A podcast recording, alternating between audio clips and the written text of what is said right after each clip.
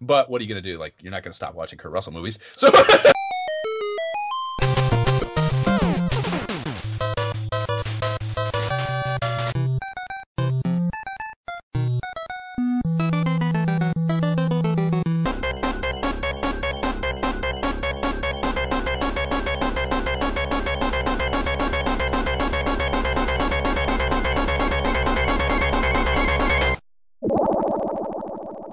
is the Imperial Schools of Honor podcast. I'm Josh Folan. And I'm Jay Baxtron.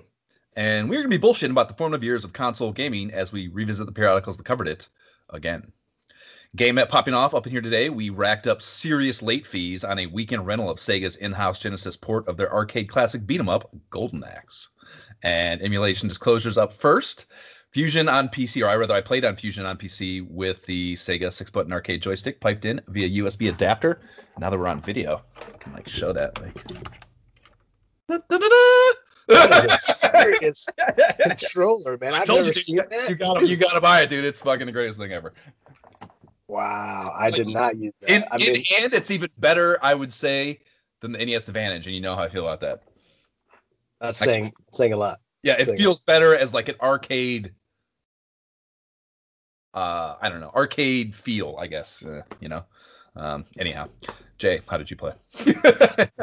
Nice. So I played uh, through OpenEMU on my desktop computer using the six button Sega Genesis controller. You can see that. So Nice. you know, feeling like a, a peasant over here. yeah. you uh please rate review the podcast. And we actually have a new review that i would love to read because it uh oh, oh. yeah just in just in general uh we, we promise that we will but two it's also it make, it'll make us feel good. Uh so this is from cobra kai as fuck on apple Podcasts, which i love. It's i mean it's, it's like it's, it's cobra with a k kai af on apple podcasts but uh, i can i can parse the the meaning there which makes me it makes me happy that's a great username and yeah, i'm not even a cobra kai fan like the that's that probably makes Right? you extra excited yeah. That's dope. Get on the train. Anyhow, Cobra Kai goes as such. I am not sure how I found this cast. It was random, but I am glad I did. I found the Ultima episode one first and was hooked. Can't wait for episode two of that. I'm from the same area, so I get where they are coming from. So he must be from Ohio, which is cool too. I like that. Yeah. And he goes on with really funny take from these guys on the old games. Gonna binge the rest and spread the word. Keep up the fun content. So thanks, Cobra Kai as fuck. That's a dope ass review. We appreciate it. Oh. And yeah, all, all the people who have not left a glowing review like that, be part of the IOSH movement. Give us validation on your podcast platform of choice in the form of one of these, and we'll read it here, just like we did Cobra Kai's. First up is what we're jamming on now. What are you jamming on now, Jay? I am. I've been jamming on some Halo Five Guardians uh, as usual, but particularly there's a new mode, and I say new. I think it's just like a mode that they like drop in seasonally called Griffball, and it's it's a. I feel like it should be an esport. Like I love it. It's a blast. Like it's a, you're you're kind of on a battlefield, but you're in an arena, and there's two teams of four participants. There's a ball that drops in the middle. Each team has a goal, and you have to like take the ball and run it into the goal. And your weapons, you either have the gravity hammers, which are fun to just smash people, or you have your blade, like no actual guns. And so it's kind of like it's almost like football. You got to like rush forward. Somebody's got to get the ball, and yeah, dudes have to like league football. smash each other with the hammer and try to get into the goal. And it's just it's a blast. Like I I honestly feel like it should be an esport, and I need to talk to some people at work about this situation since I work for Microsoft. Um, but yeah, so that's kind of my fun my fun uh competitive time when I feel like I need some competition. Um, obviously, Touryst. You, Yeah, I was gonna say, blame sorry. you for this. I- yeah, I was excited Oh. because it's the first time I think we both have played a game for the first time for us to talk about it at the same time. Like it's always been like someone playing it and then telling you about it, and the other person comes in later. So I love the idea that yes, we both can, can touch on this. Uh, yeah, it's fucking awesome. It's It's, so so good. good. So fucking so good. good. So like fun. first of all, the graphics. Like it it's that like if you played Lonely Downhill Mountain, like the the Game Pass game, it's kind of like that where it's Lego, but it's so real at the same right, right. time. And the gameplay is fun. Like it has elements of Animal Crossing where you're going island to island, but you're doing quests and they're fun. And the puzzles, it's just it's Yeah, the puzzles. I, I it all day. all day Sunday. Played the entire like I did nothing else, and so Yeah. I had to finish it Yeah. the next day. I- I'd say maybe it's, it's I, to, for me to hundred percent it. Uh, I want to I want to say it was like ten to twelve hours maybe, but if you really hammer it out with less like a less thorough hundred percent minded effort, you could probably do it in six to eight. So it's not like a, you know, it's not a fucking month long dive or anything. It's like a super nice little contained, have fun, super cute Yeah. thing. Uh, and yeah. everything's fun in it, Yeah. right? Like even the mini games in the arcade, like I kept wanting to go back and play like the F Zero game, you know, like it just fuck that F Zero game, but yeah, I love the the uh the alleyway one is the I really like that one.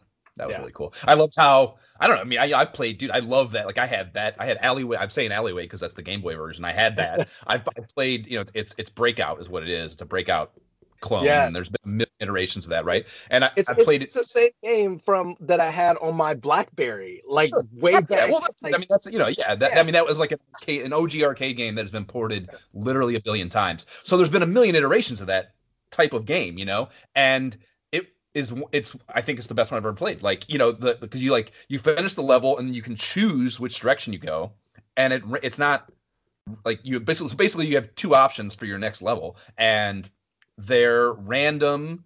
Like you know I, I played that game many times trying to get the high score and it's not it's not the same path. So they're randomized. And like i would play sometimes i would end up i'd be like i'd be playing like many plays into the into the game into that game and see a level i've never seen before and i'm like where the fuck did it you know like i haven't seen this yet i've been playing this game for a half hour already like why, how Yeah. come i haven't seen any like th- like this kind of level even like there were multiple types of levels where you you know i don't know there's a fucking no point in trying to explain it. You just have to play it. But yeah, just uh, super varied for a thing that is like a tiny little mini game in an Right. otherwise large game. You know, it's so much effort and so well done.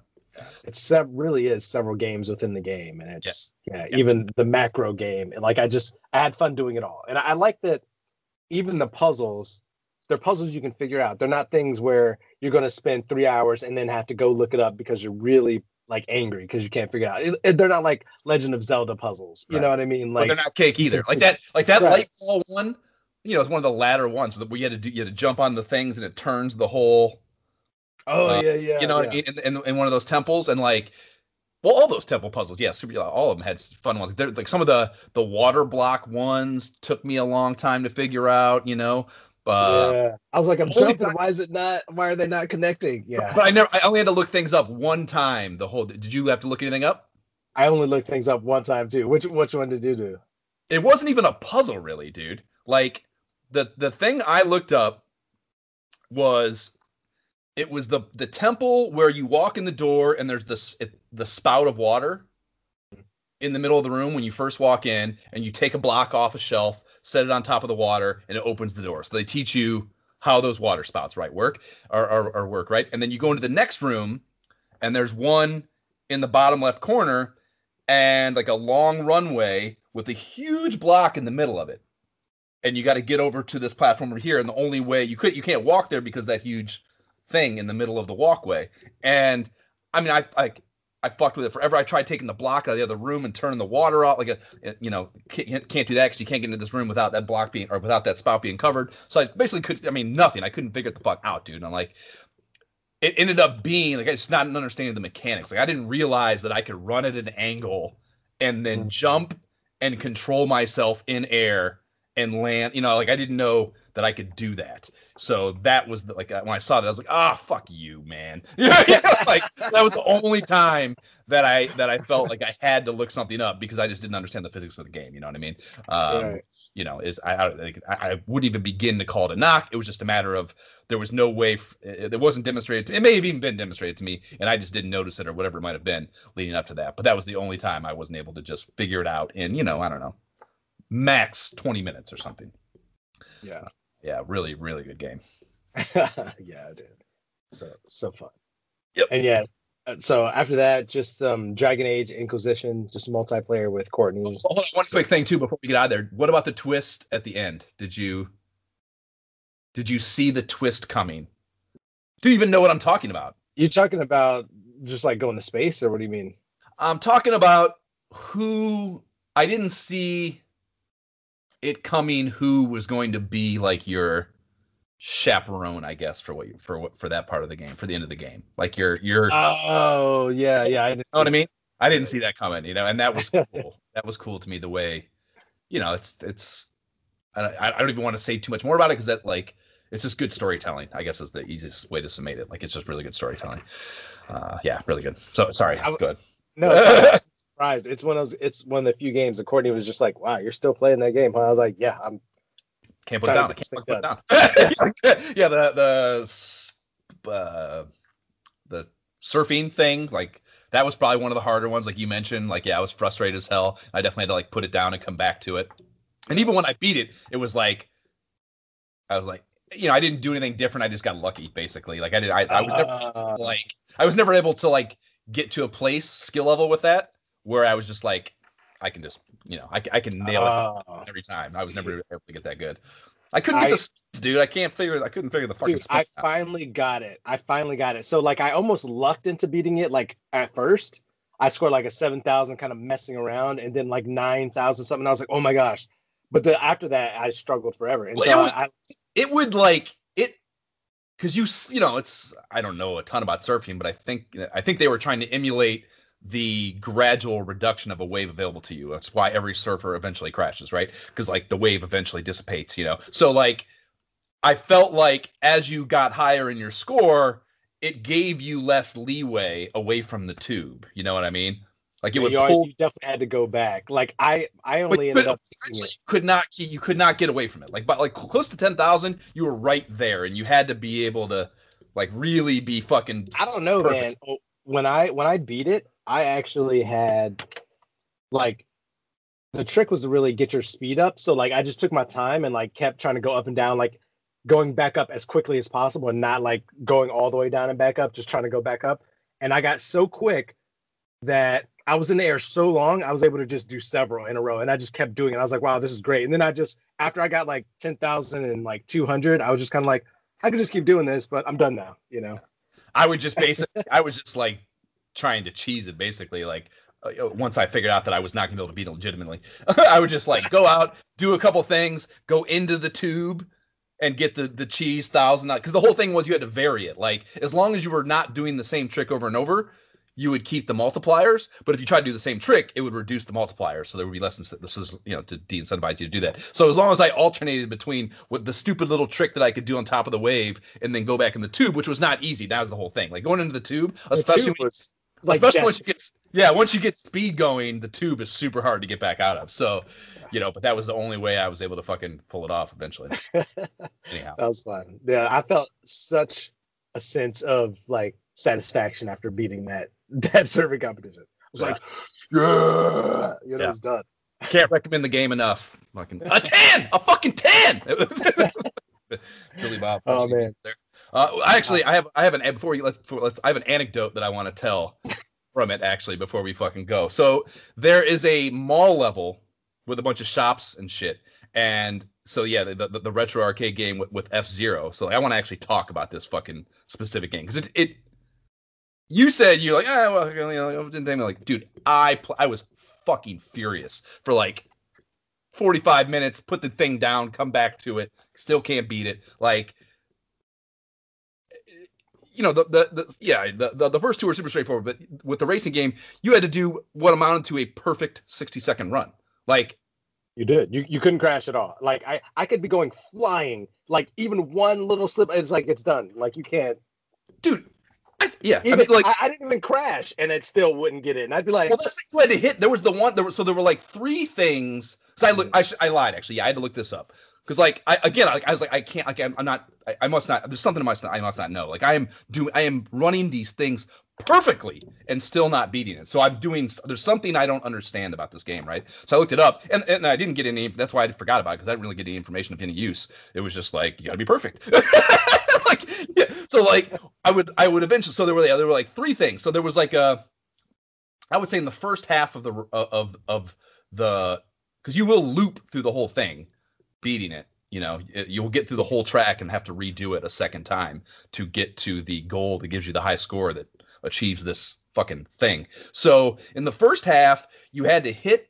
There were like three of those turbo things that you had to hit, literally in a row. Like you basically couldn't really land, and that and like it it required like jumping. You had to like think outside the box. Basically, you couldn't. You had to go over a like turn and not stay on the track essentially. And like I just couldn't even wrap my like that was the thing. Like that was that was why I couldn't do it mainly because I couldn't even I didn't even like think of that as a possibility to try to like what is amounted to a shortcut into another turbo thing, you know what I mean? And like I don't know, I just couldn't see that as like a, an avenue to without it being told to me. So there was that, and then there was there was one where you had you you hit the ramp or you hit a turbo thing and went over a a, a gap, and mm. before you would come down, you would have to turn like to the right. Do you remember yep. this where you hit the thing oh, and yeah. you didn't just fly into the fucking ocean? Yeah, I got so pissed off. And then there was another one where you hit the thing and it wasn't a gap, but it would turn immediately afterwards to yes. the left. It was like, like, the last. It was like the last move. Like you could be per- flawless, but if you didn't right off. immediately, you're off the edge, and it's like, oh. Those last two were like right in succession. So like yes. getting both yes. right. Oh man, I just so many times I'd be like, I I knew it was coming, and I would still fuck up. Like, ah! fucking, I was, yeah, dude. It was like, and this this is kind of what I was getting at with this. Like, the thing I wanted to say about it was, it was like it was the kind of angry that modern games are not capable of generating in me. And I, I can't speak for the fucking gaming population, but like it, it created an anger in me that only old games can. And in that way, like the developers absolutely crushed even that aspect of it. You know what I mean? Like they yeah. created a retro game in a modern game that was capable of creating retro game anger. And to me, that like it was like after I beat it, I was just so impressed. I was like, they did such a good job with that. like fucking just making it perfect amount of Courtney was looking at me like, "Are you are you even having fun right now?" I was like, "I was like, yes, I just I gotta do this, man. Like I'm, I'm focused, you know." But yes. I just gotta keep doing it. I just gotta, I just gotta get this. I'm almost there. I'm like a thousand below score. Yeah, oh, yeah, I was, you know, I was what I've what I've coined it since we played the game. Like I was Dracula in Castlevania level pissed. You know. nice, nice, quality game, quality game. Yeah. Oh man, but have you played like the other game that I have really been playing, Super Mario World 3D on the Switch? Like just came out with uh, it's combined with Bowser's Fury. Is it that master the the remastering of all the? Yeah, yeah, it's a remaster of. uh It's just Super Mario World 3D and, and a new game, Bowser's Fury. Oh, that's and, not. They came out with one recently that was like a remastering of Mario Sunshine and yeah, Mario. No, yeah. no, I, I haven't even heard about this. No. Yeah, so it's it's really freaking good. So Jesse texted me about it, and he was like, "Hey, have you heard about this game? It's a remaster, but in my opinion, it is the best Mario game they have ever made. And I was like, what? The best one? You played so Odyssey? Like, Odyssey was fucking fantastic. Well, yeah, Odyssey. Yeah, I played. I actually, I don't love Odyssey. Like, oh, I didn't fuck. obviously. Play, I didn't play more. You gotta play more. It's such a good game, but, dude. It's so. But like, I will say, like this game. So we're playing three player. It's multiplayer. It's 3D, but it has so much of the like original like Mario 3, Mario 2, Super Mario World elements. Like some of the exact same characters, the exact same sounds, like pulling on the perfect nostalgia strings of like like a lot of the the more modern Mario games have all this very different stuff, but like you do turn into a cat, so that's obviously weird and different. But like otherwise, there's just so much. That was that's a that's a mar that's one of the while we were checked out of video games, that was a big thing, and because uh, the I've played a bunch of when it came out Mario Maker two. Mm. And the games that you can make levels for in Mario Maker 2 are Super Mario 1, Super Mario 3, and then two fucking uh, I don't even well Super Mario World also from from SNES, but then there's one yeah. that's like on the Wii U or something where you can turn into a cat and shit, and like I had never even seen it before. I was like, maybe that was this one. I guess. Yeah, probably. Yeah. yeah. So yeah, some of that that's been done before actually, but it was honestly it was an interesting mechanic to be totally honest with you. When I would play other, I, I never made a level in it myself, but uh, the uh, playing some of the others that other people made. Like there, it was, it added some interesting mechanics to the way he could move and shit. But certainly not, you know, you, you want you want those, yes, you want those nostalgia boxes yeah. ticked, you know, and that's not one of them. but but this is cool because it's just like a suit, like any other suit. Like you can get like your normal fire flower suit and your other powers, your star. It's so it's just like a suit that you can get.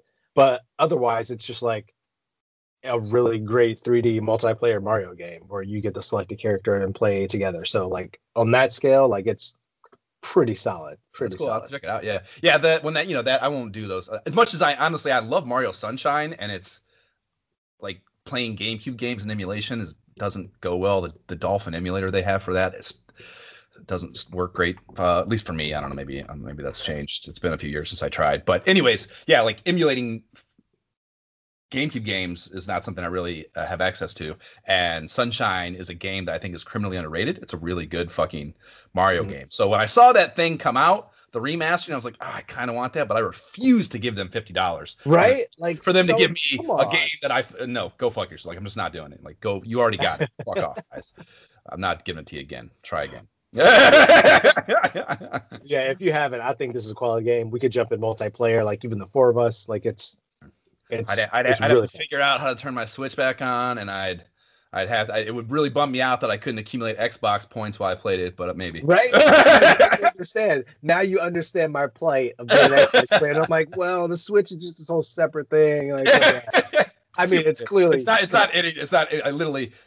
the place that my controller, my wireless controller, sits in the exact same place. I have to grab my fucking Xbox controller, and my TV's probably set to not the input that the Xbox is on anyway. So there's no difference. There's literally zero more labor.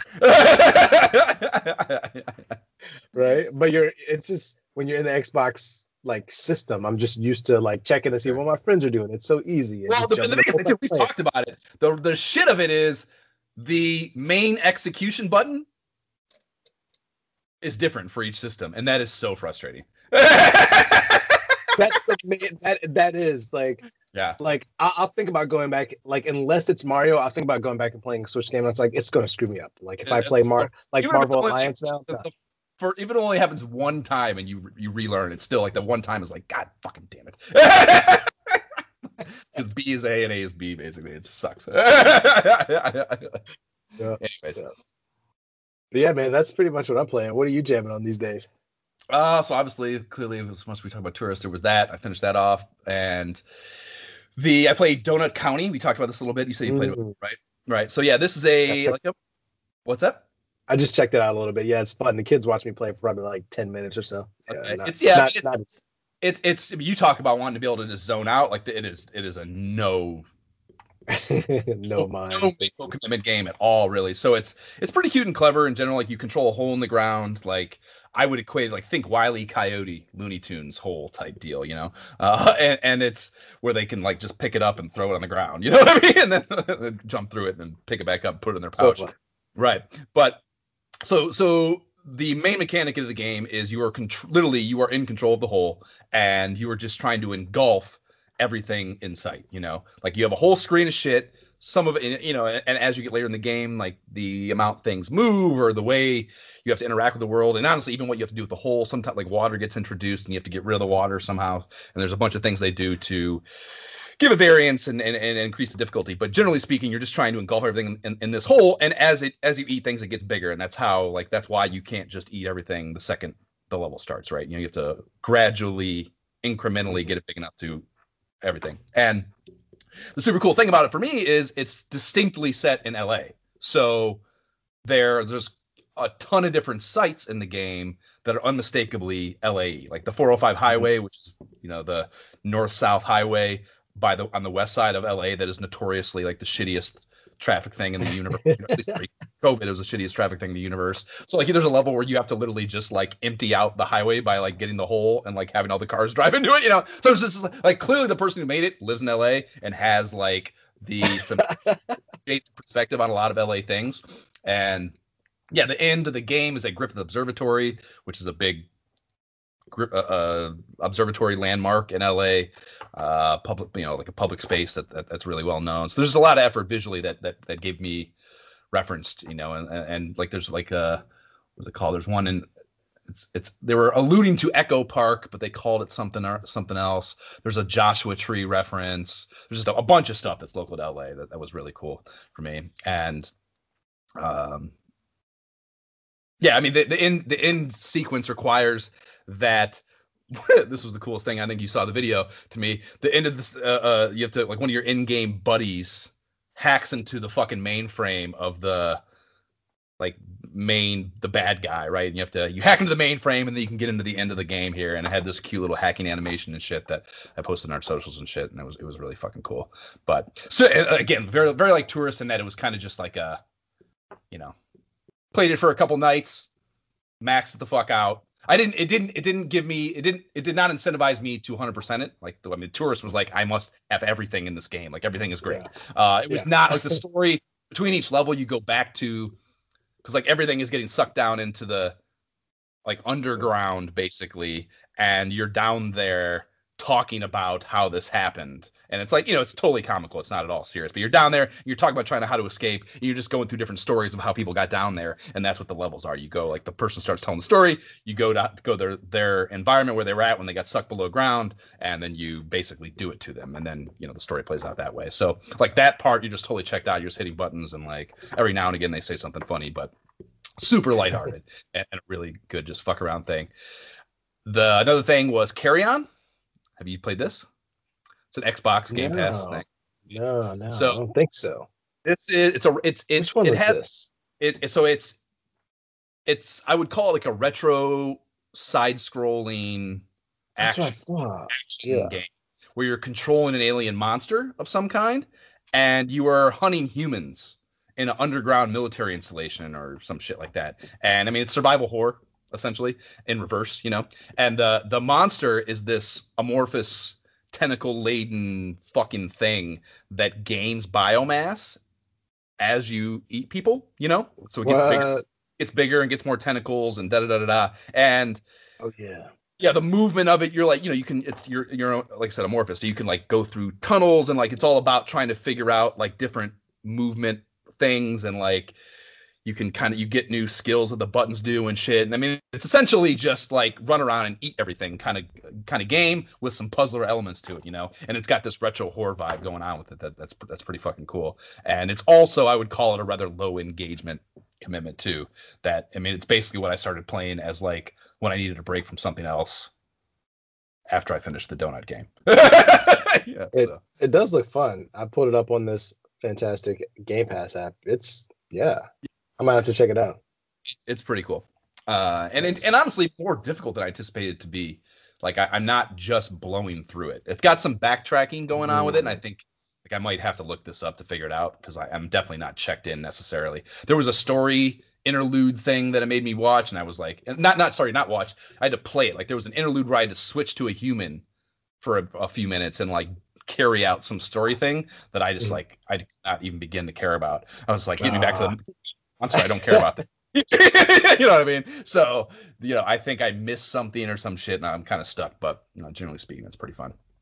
And Slime Rancher, I've been telling you about it, dude. Have you seen this? Have you played this yet? I haven't. I have not tried it yet. No, I I, I just can't. Well, not yet. Off, it's like it's Harvest Moony, Animal Crossing type shit, where you are it's beautiful. It's it's not like a throwaway game at all. Like there's like a lot of time went into this. There's a lot of thought. There's a lot of fucking systems and mechanics and uh, just a sh- just a ton to the game. But it boils down to a quirky, funny alien world vibe that's very Journey of the Savage Planty. Like you know everything's kind of it's like comedically toned. And, but it is a farming minded sandbox game where you are basically running a slime farm on an alien planet. And these slimes each each have their own mechanics and things they like to eat, and you build little enclosures. You put the fucking slimes in there, and then you have to go out. You have to farm the food that keeps them sustained, and then they create they out like the output of the slimes, like basically what they shit out after they eat, are these things called plorts, and the plorts are worth money and there is this machine in your farm that's called the plort market and it's like a big screen with all the different types of slime plorts that you can get and the, the prices go up and down so there's an economy to it. So you can like store the fucking plorts until this plort market goes up on a particular commodity and sell the plorts for a higher rate than you would otherwise you know what i mean? And then you can buy all these all these different things to upgrade the farming systems and i just oh i just unlocked this super expensive science lab where you can start building other kinds of machines and shit. Like it's a super elaborate, but it boils down to this highly repetitive rat hitting the fucking bar Pavlovian thing of just like input, get get resource to input to processing thing, it processes an output that is very highly appealing to acquire. You know what I mean? Like, just give me the pellet. I'm the rat. Give me the pellet. Give me the rat. Me the it, oh my god, it is a clinic in fucking tedium addiction, man. And I can't get enough of it. I've been playing the fuck out of it. Like, I wake up and think about like my slime farm. like, I don't know. Wow, that, I got quite the endorsement there. yeah, I'm like not. I'm not suggesting that I'm the busiest human being in the world by any length, but I definitely should not be thinking about my slime farm.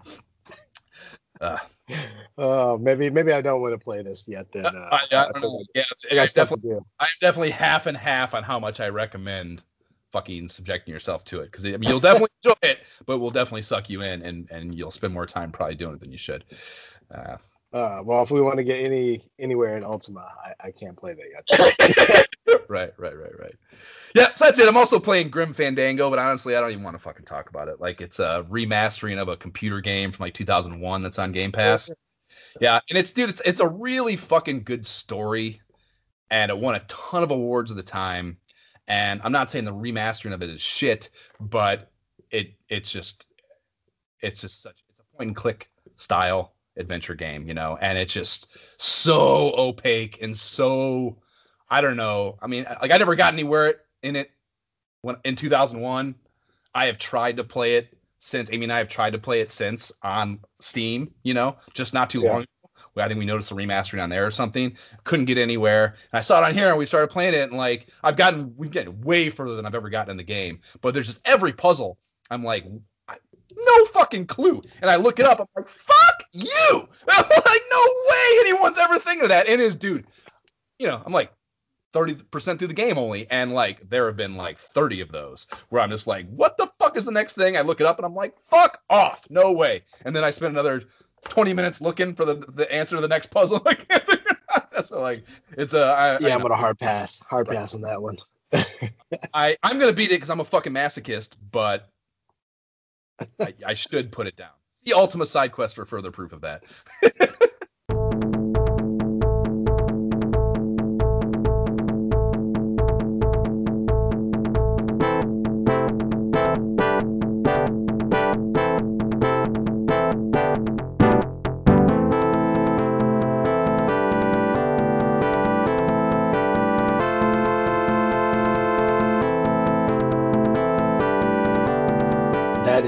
Battlefield theme, bringing us into Golden Axe. Josh. Overview Synopsis Yuria is a strange land with evil oppressors.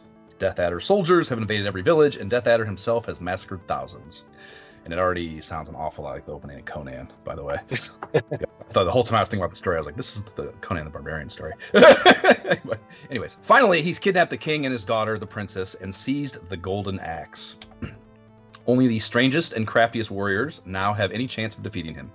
Three warriors appear to challenge the Death Adder Ax Battler, the terrible barbarian, Tyris Flare, the Amazon, Gilius Thunderhead, the dwarf. These three, like many others, have lost cherished loved ones in the war against the reptile fiend, Death Adder. Now they swear to defeat him, even at the cost of their lives. The challenge is overwhelming. Defeat all of Death Adder's soldiers and beasts, travel the treacherous route to the castle, demolish Death Adder Jr., and then face their most powerful enemy, Death Adder himself. The reward? Saving the lives of the king and the princess and returning peace to the kingdom. That's the plan, but there could be a surprise ending.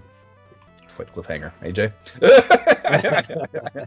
it is. I, I definitely, after reading this, because I fully appreciate this manual and I read it ahead of time, I was like very excited for this surprise ending. We shall see. Yeah. And I, I, I, I mean, like I said, we were just talking about in the co-op. It did give us one for sure. Uh, yeah. I, I understand it at all as it was happening, but they did give, give us one. what uh, what kind of game is this, Jay? It is, of course, a side-scrolling beat 'em up in the hack and slash game vein, sure. rather. Button jamming central. This is it was it was released in North America on December twenty second, nineteen eighty nine. So hardcore Christmas targeting there with that, and happenings around that time. Vice President Quayle sends out 30,000 Xmas cards, Christmas cards, with the word beacon spelled with a K. So like B E A K O N instead of B E A C O N. So like I remember it's funny, like my memory of like everyone I feel like vice presidents always get shit on, you know.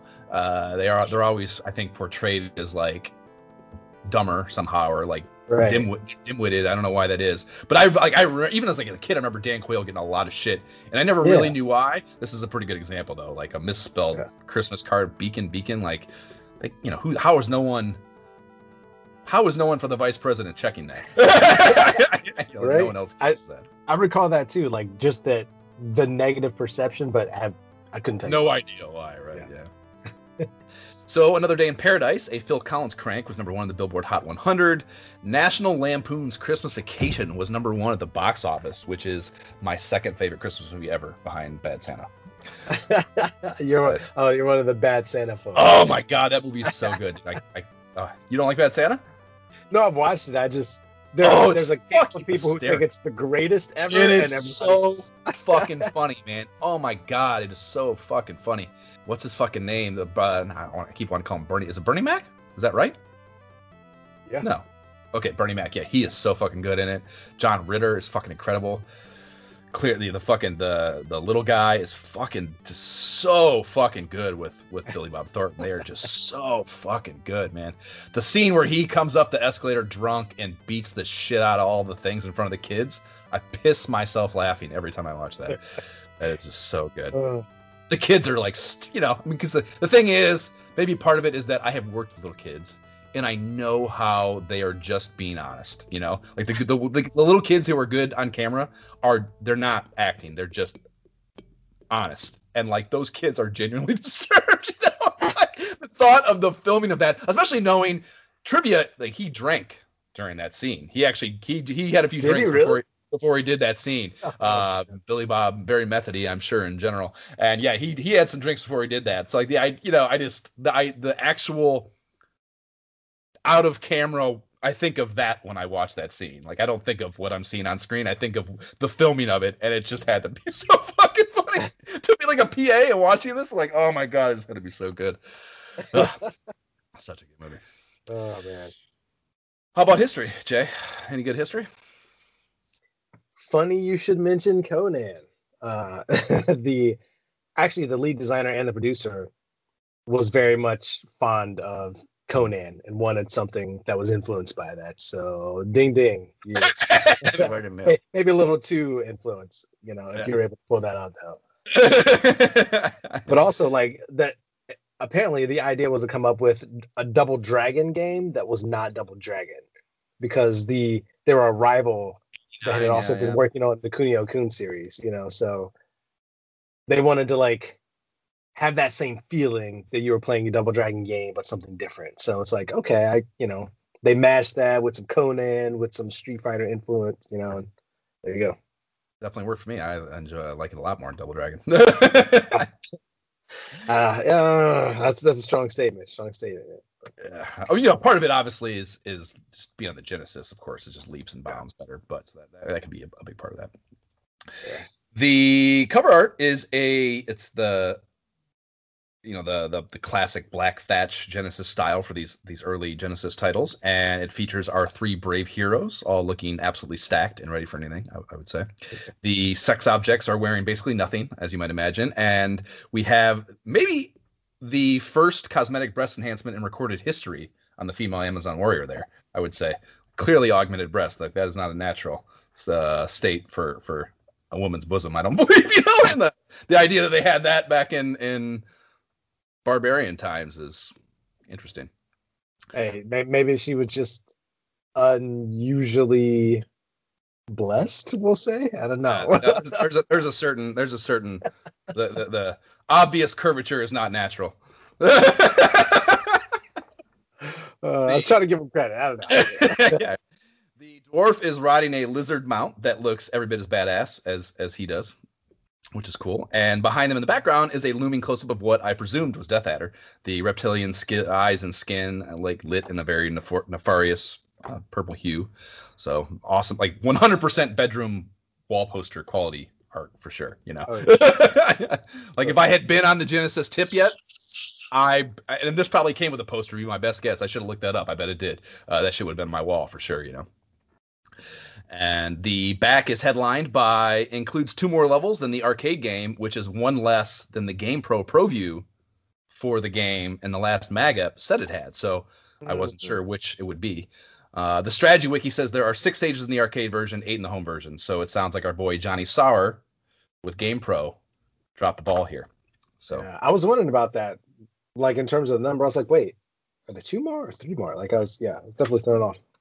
I'm I'm assuming the bigwigs at Sega didn't catch that when they were choosing him to run the Sega thing that we the uh, Sega Visions a few months later. They didn't know that he fucked that up.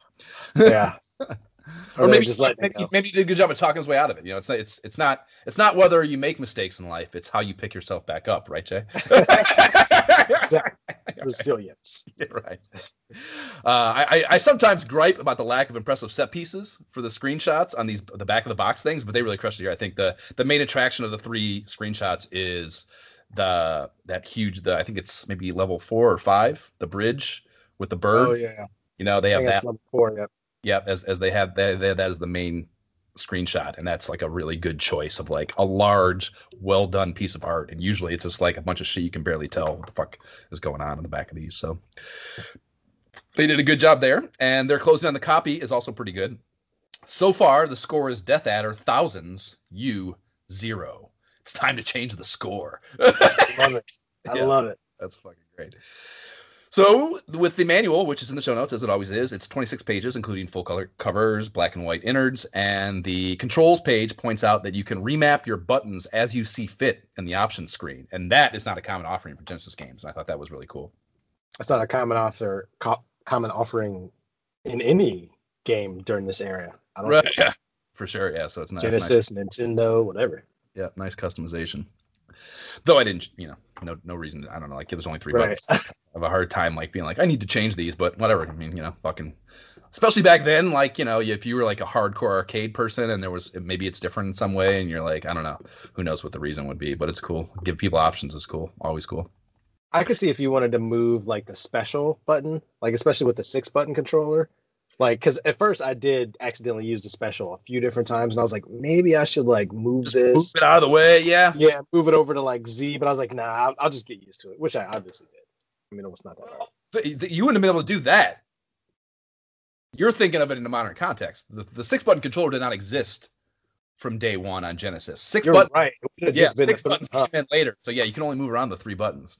That would have been a nice feature too, though. You could do that now if you wanted with the emulators for sure, but that's not an in-game option. the The game modes are explained on page seven. There's the arcade classic mode that we played in the co-op. It's kind of just a standard run. There's this beginner, and they describe it as an easier and shorter version of the game that ends after stage three with a and a battle with Death Adder Jr. And this is more to I was kind of like the fact that they specifically pointed this out in hindsight as I kind of put the fucking pieces together. And like so yeah, Death Adder Jr. is I think only available as an adversary in that beginner version, you know. So that's interesting to me.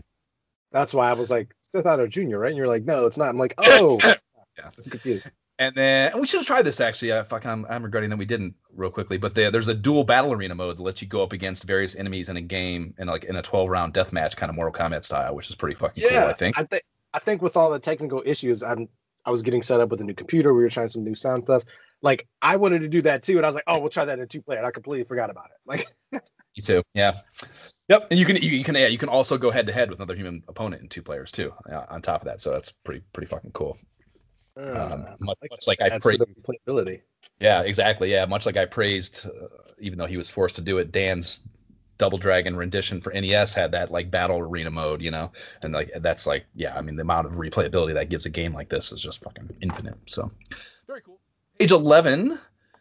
In addition to the basic moves, they, they go through a list of the additional attacks you can enact by rapidly pressing the attack button multiple times. And up like I was reading this and it's like up to five. Like, how the fuck am I gonna like you know, like I didn't know what it really meant. Like really all it is is just when you're attacking something, you're hitting the attack button over and over again. It just changes, it just vary uh, uh varies the what you're doing to them, you know? I thought this was like you hit the button five times to do one move thing, you know? And I was like, how am I gonna quickly hit a button five times in the middle of a fucking beat 'em up, you know? So I didn't I didn't understand what that really meant. So I was going into this thinking like, god damn, that's a crazy amount of options available to you as far as like special moves go with three buttons. But how the fuck am I ever gonna hit that button that fast?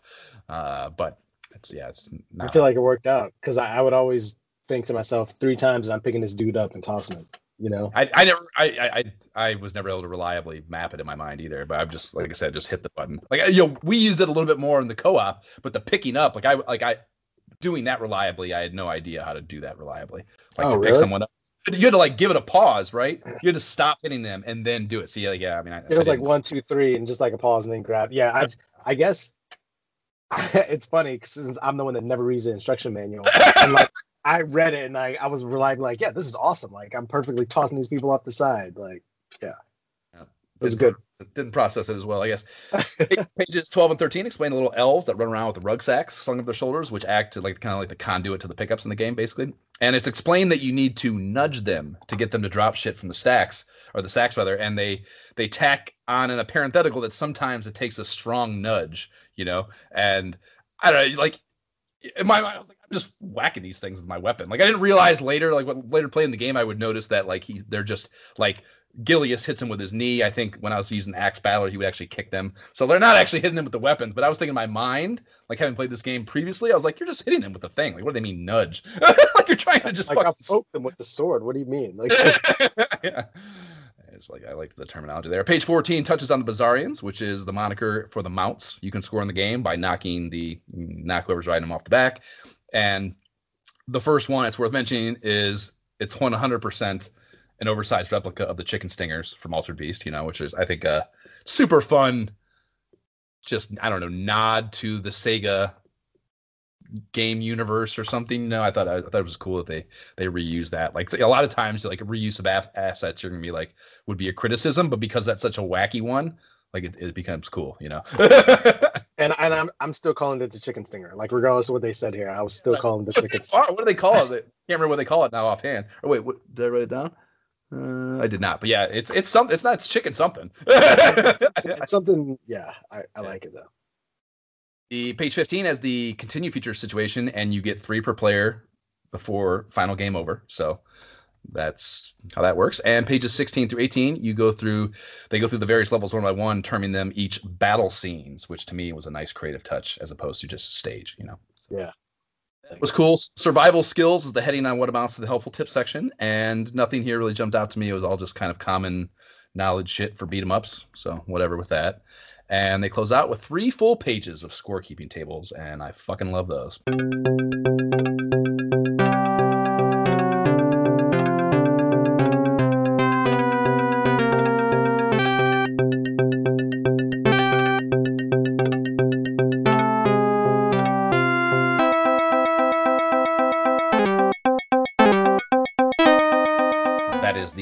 Village 2. Uh, Crank, I don't want to call them themes because they're named for for Golden Axe, and I want to give it its due due credit for that, for being that good. So that the first thing I want to uh, start with is the title screen, and that is starts with a drawing of the Island of the Sega logo, then fills in with the blue once complete, and that's a small stupid thing, but it is a hint of extra effort that is worth praising in my book, and I think uh, foreshadowing for the amount of effort that goes into the presentation of this game throughout. So even that stood out to me. But the battle theme rips in as the title screen comes up with the title treatment. And as we mentioned in the last episode, it feels so much like the arcade cabinet title screen. You know, like it's it's all it's missing is the insert coin instead of the one or two player start line they have here. it's, uh, it's a little disappointing that Golden Axe is like kind of that blocky red font instead of the cool shit used on the box art. Like I, I don't know Yeah, why they made that. I'm sure it was like a palette limitation or something, but that would be the only thing I would say really criticism wise about this aspect of the title screen rather. And the demo rips in after a few and it's pretty fucking dope. And it, it takes us through each of the three characters one by one.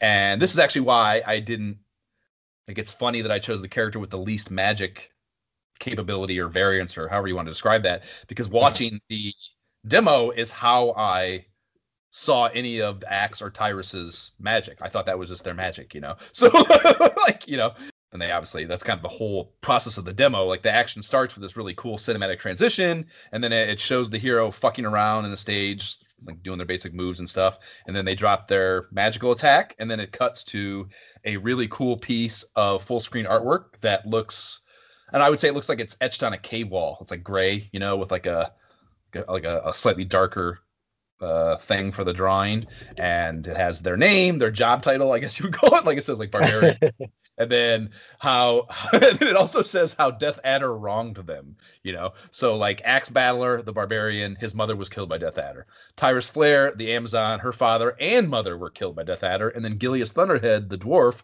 his brother was killed by Death Adder. So I just thought that was like I don't know, a funny stat. like that, that, that, they essentially boil it down to a statistic, you know, and that amused me because my It's- dude, it's brutal. I was just reading like, damn, everybody like this Death Adder, like he's got it coming. Like Yeah. James Earl Jones and Conan, man, fuck that guy.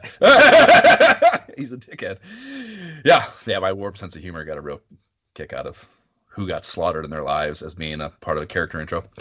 So when you hit start, you are presented with the game type menu, and you have the arcade beginner and the dual options there. And in the bottom right hand corner, it reads credits for. And I saw them using the verbiage credits when talking about continues in the manual, but I didn't expect them to go to the links of putting it in the screen the same way the arcade cabinet would if you dropped the three quarters in before playing. You know what I mean? I, I fucking love that.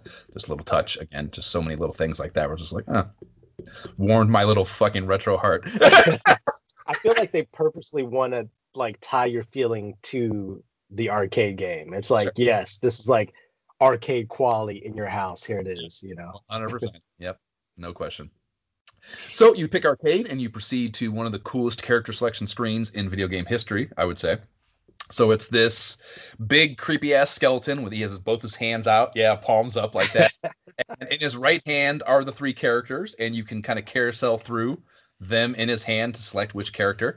And the left hand has the same for the second player when playing player two, and that's fucking awesome. So and then up above, up top too, it says like with dripping blood from it, it says select player, and yeah, it's just generally fucking awesome looking.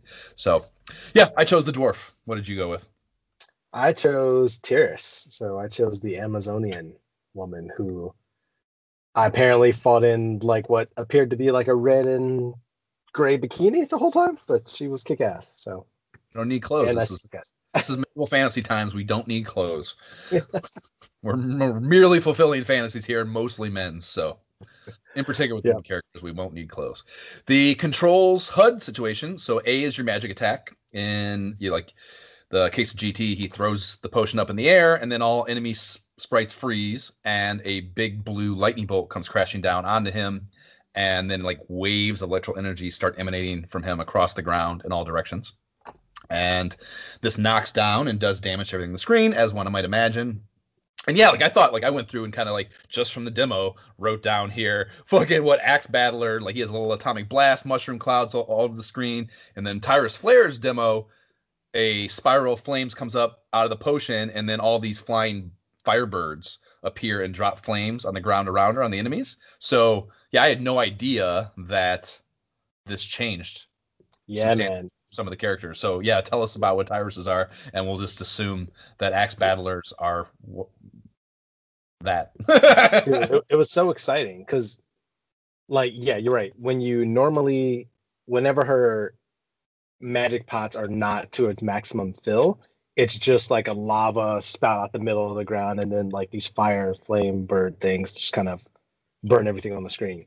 But when you're all the way maxed power and it's six of them for her which is more than i've seen on the other characters you know especially the the dwarf. But when you fill all six of them instead a giant dragon head comes in from the top of the screen and just burns everything on the screen. And we pretty never, much everything that's not a boss dies we didn't see it. It- Yeah, no, because you were you were you're the. So yeah, Yeah, I, I haven't seen that.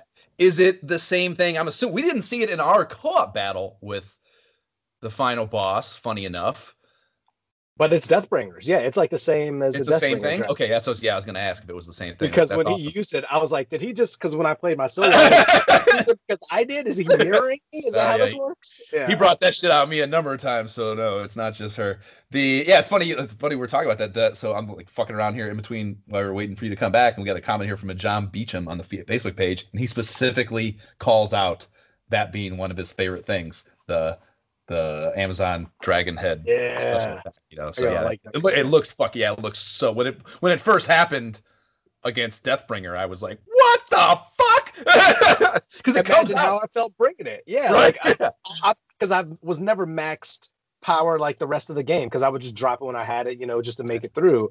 And so knowing I was in last battle, I was like, concerned cool. mine. I always, Dude. like I always fucking do. I always held on to Well, so it was like extra exciting because I was just like, oh, Oh, you know, it was yeah, it was amazing. I would finish those mini boss battles and get to the camp, like the first three levels, and get to the campground thing and have the elves run around. I'm like, I'm already fucking full. Why didn't I? I know this is gonna happen. Why am I not using them? drop it just recklessly. Sometimes like to my detriment. Like, oh, I wish I had it filled up right now. But yeah. So that's the A button. The B is your base melee attack, and then C jumps, and you can run with a like a double tap, and, and you hold the direction you'd like to go. And honestly, I couldn't. I never really got this to work reliably for me. You were using that running attack a lot more because yeah, you can hit the uh, melee attack button while running, and they'll do this shoulder thing. or does she have? Does the Amazon use their shoulder too, or no? yeah, I think it's a shoulder as well. And I yeah, I use that just constantly. No, no, no, I take that back. Hers is a jump kick. Hers is a running jump kick. Okay. And I was concerned at first because it was a kick that it wasn't as powerful as the sword, but I, I just kept kept using it. Yeah, I you were, I, I was impressed with how you were so reliably deploying it. I would not even like the running, the running. like I, I don't think I ever ran once. Wow. And, like got, and got what I wanted to happen ha- have happen. Like you know, I just could not reliably get it get it to work uh, for me. So you can of course jump attack as well, and that would be become a big part of my approach to this game. So you can like you can do a jump straight up in the air and just do a chop down attack, or you can do a running attack too, and and or sorry, like jumping through the air like with momentum attack. So two options there. The engagement mechanics are are pretty like really cool. The the so yeah, you can. We were just talking about how you can like you can whack them a few times and then pick them up, or you can. Yeah, I like. Were you actually? I was never, never able to tell. Could you hit other? Could you like double dragon? Could you hit other enemies with the bodies of characters you were throwing? Because again, I didn't. no, that I, try, No? I kept hoping that would happen, but it never Yeah. did. Because most mostly because they would run out of the way. Like Right. you know what I mean? I could hit them both if I was jump kicking or something, but I would try to throw them and they move so quick that I could never hit anybody. Unfortunately. So yeah, and even even within the confines of just use, I, I talked about how you just hit the button a bunch of times. If you're just like uh, mano y mano with one character, you just you're just hitting that melee button, and like even within that, it changes up. And like I loved how after I think it was after two, the third one, four and uh, three and four with the dwarf would be using the butt of the axe. You know, uh, so it's just it was just a good job of like you know keeping it from feeling. You know, these games already have bitched about a million times. It just feels so repetitive so much of the time. So like anything you can do no matter how minute, to just give it a different feel as you go through this Yeah. game, through these repetitions is is huge for me. So that was pretty cool. The yeah, I mean, I would say just generally speaking, the controls are what you would want them to be. You know, you- you're like, I mean, you'll I, I would you occasionally would take damage simply because of a lack of ability to generate attacks quick enough, you know, Yep. or get the fuck out of the way as fast as you might like. But I would never say I felt like you know it was just utter bullshit or bad controls or anything in that realm. So, you know, Not at all. Not at all. It was good stuff. I thought the controls were really responsive and yeah, the enemies were very smart and especially the the higher level ones, you know, much more agile. So you definitely had to keep keep your wits about you. So it was good that they weren't just kind of like I'm smashing through every enemy and there's no challenge. There's definitely challenge there. yeah, as we as we found out. yeah, yeah, those skeletons with that running thing with their shield. Like, man, cannot So avoid that with any hope. I, honestly, any like the running thing, period. Even even the grunts when they would do their running shoulder thing, like I could not get my guy out of the way fast enough. You know, I could. I I'm know just it's to like get mine going at him. Like, all right, I'm gonna win this. Let's go. You know, Yes. head to head. Yeah, I- maybe that was the thing. I didn't trust my my run enough to to battle back with that. I should have. But yeah, I could always like even when I got pissed off, I would I would be able to talk my back from the talk my way back from the anger ledge. You know, like like, like based on some sort of like, well, you know, this is why that makes sense. So that that's good. And as far as HUD material goes, you can you get the stage indicator and the magic meter up top, and that was you know uh, I didn't really clock it until we were playing the co-op. I didn't re- even look at the demos here. Uh, like I didn't realize that they were different for each character. So like in the case of the the dwarf, he's got three tiers on his magic meter, and as you get potions, the meter fills up, you know, and with with potion icons and his is divided so like tier 1 is just one potion, tier 2 is potions 2 and 3 and then tier 3 is the fourth potion. So again, I just assume that would be the case for all the characters, not the case. each character has their own total amount, which I assume lends itself to how varied the attacks are as the the meter builds. And then yes, each like you know I'm looking at the axe battler here has four tiers. The first two potions are tier one. The second two potions are tier two, and then tiers three and four are only one potion each. You know, and and then Amazon's is six or, or Tyris is six, right? Yeah, she has six, and I think even the first one is like four or something. Like it's several to fill okay. out like the first one. Uh, yeah, and but then like the other ones are are just one. So it, there's there's a lot of range with her magic apparently. Yeah. yeah. So yeah, so those are up top, and your life meter and remaining lives are down below. Uh, I was a little sad inside that they didn't say battle scene instead of stage on screen there, which I understand. Yeah, give me some consistency. Come yeah, on. Yeah, it's probably just a matter of fucking characters display uh, capability there because that's obviously way more characters, but kind of a waste maybe of in-game bandwidth, but nonetheless. I thought it notable that there is no score anywhere which is seemingly a very interesting thing to omit from an arcade port in this era. You know, like that's surprising. and to even have a score at the end, but like you can't. Well, yes, I, you, you know, along the way. Like, how do you? Right, know? we didn't know that. Yeah, I had no idea that that was gonna be the case. And like, I mean, I assumed this was like a port omission because I was like, in my mind, there was no chance in hell that the arcade version didn't have. It had to, right? It did not. Though I went through and watched videos. There's no score on the arcade version either, so it's the same thing. Uh, I'm sure it also gives you a, a, a thing at the end in the arcade version as well. But yeah, I was just super shocked that an arcade port did not. But prom- at the same time, I like it though. I like it yeah, that it's scores are meaningless. Like fuck. Yeah, it's cares? like who cares? You don't get a score until you win. Right. Like then you'll get a score. Which is yeah. super fucking cool and great, but just so different than this kind of game at this time. Like that is not, you know, all these games have scores, even though they're relatively meaningless. So that's kind of the fucking the getting your feet wet here. Battle scene one is called Into the Woods, and you get like a little bit of a story fucking deal going on here at the beginning. In my case, Gilius Thunderhead walks out from screen left. He stops and begins delivering exposition to no one in particular. he says out loud, Death Adder invaded the castle and has taken the king and princess prisoners. My good friend Alex was also killed in the battle.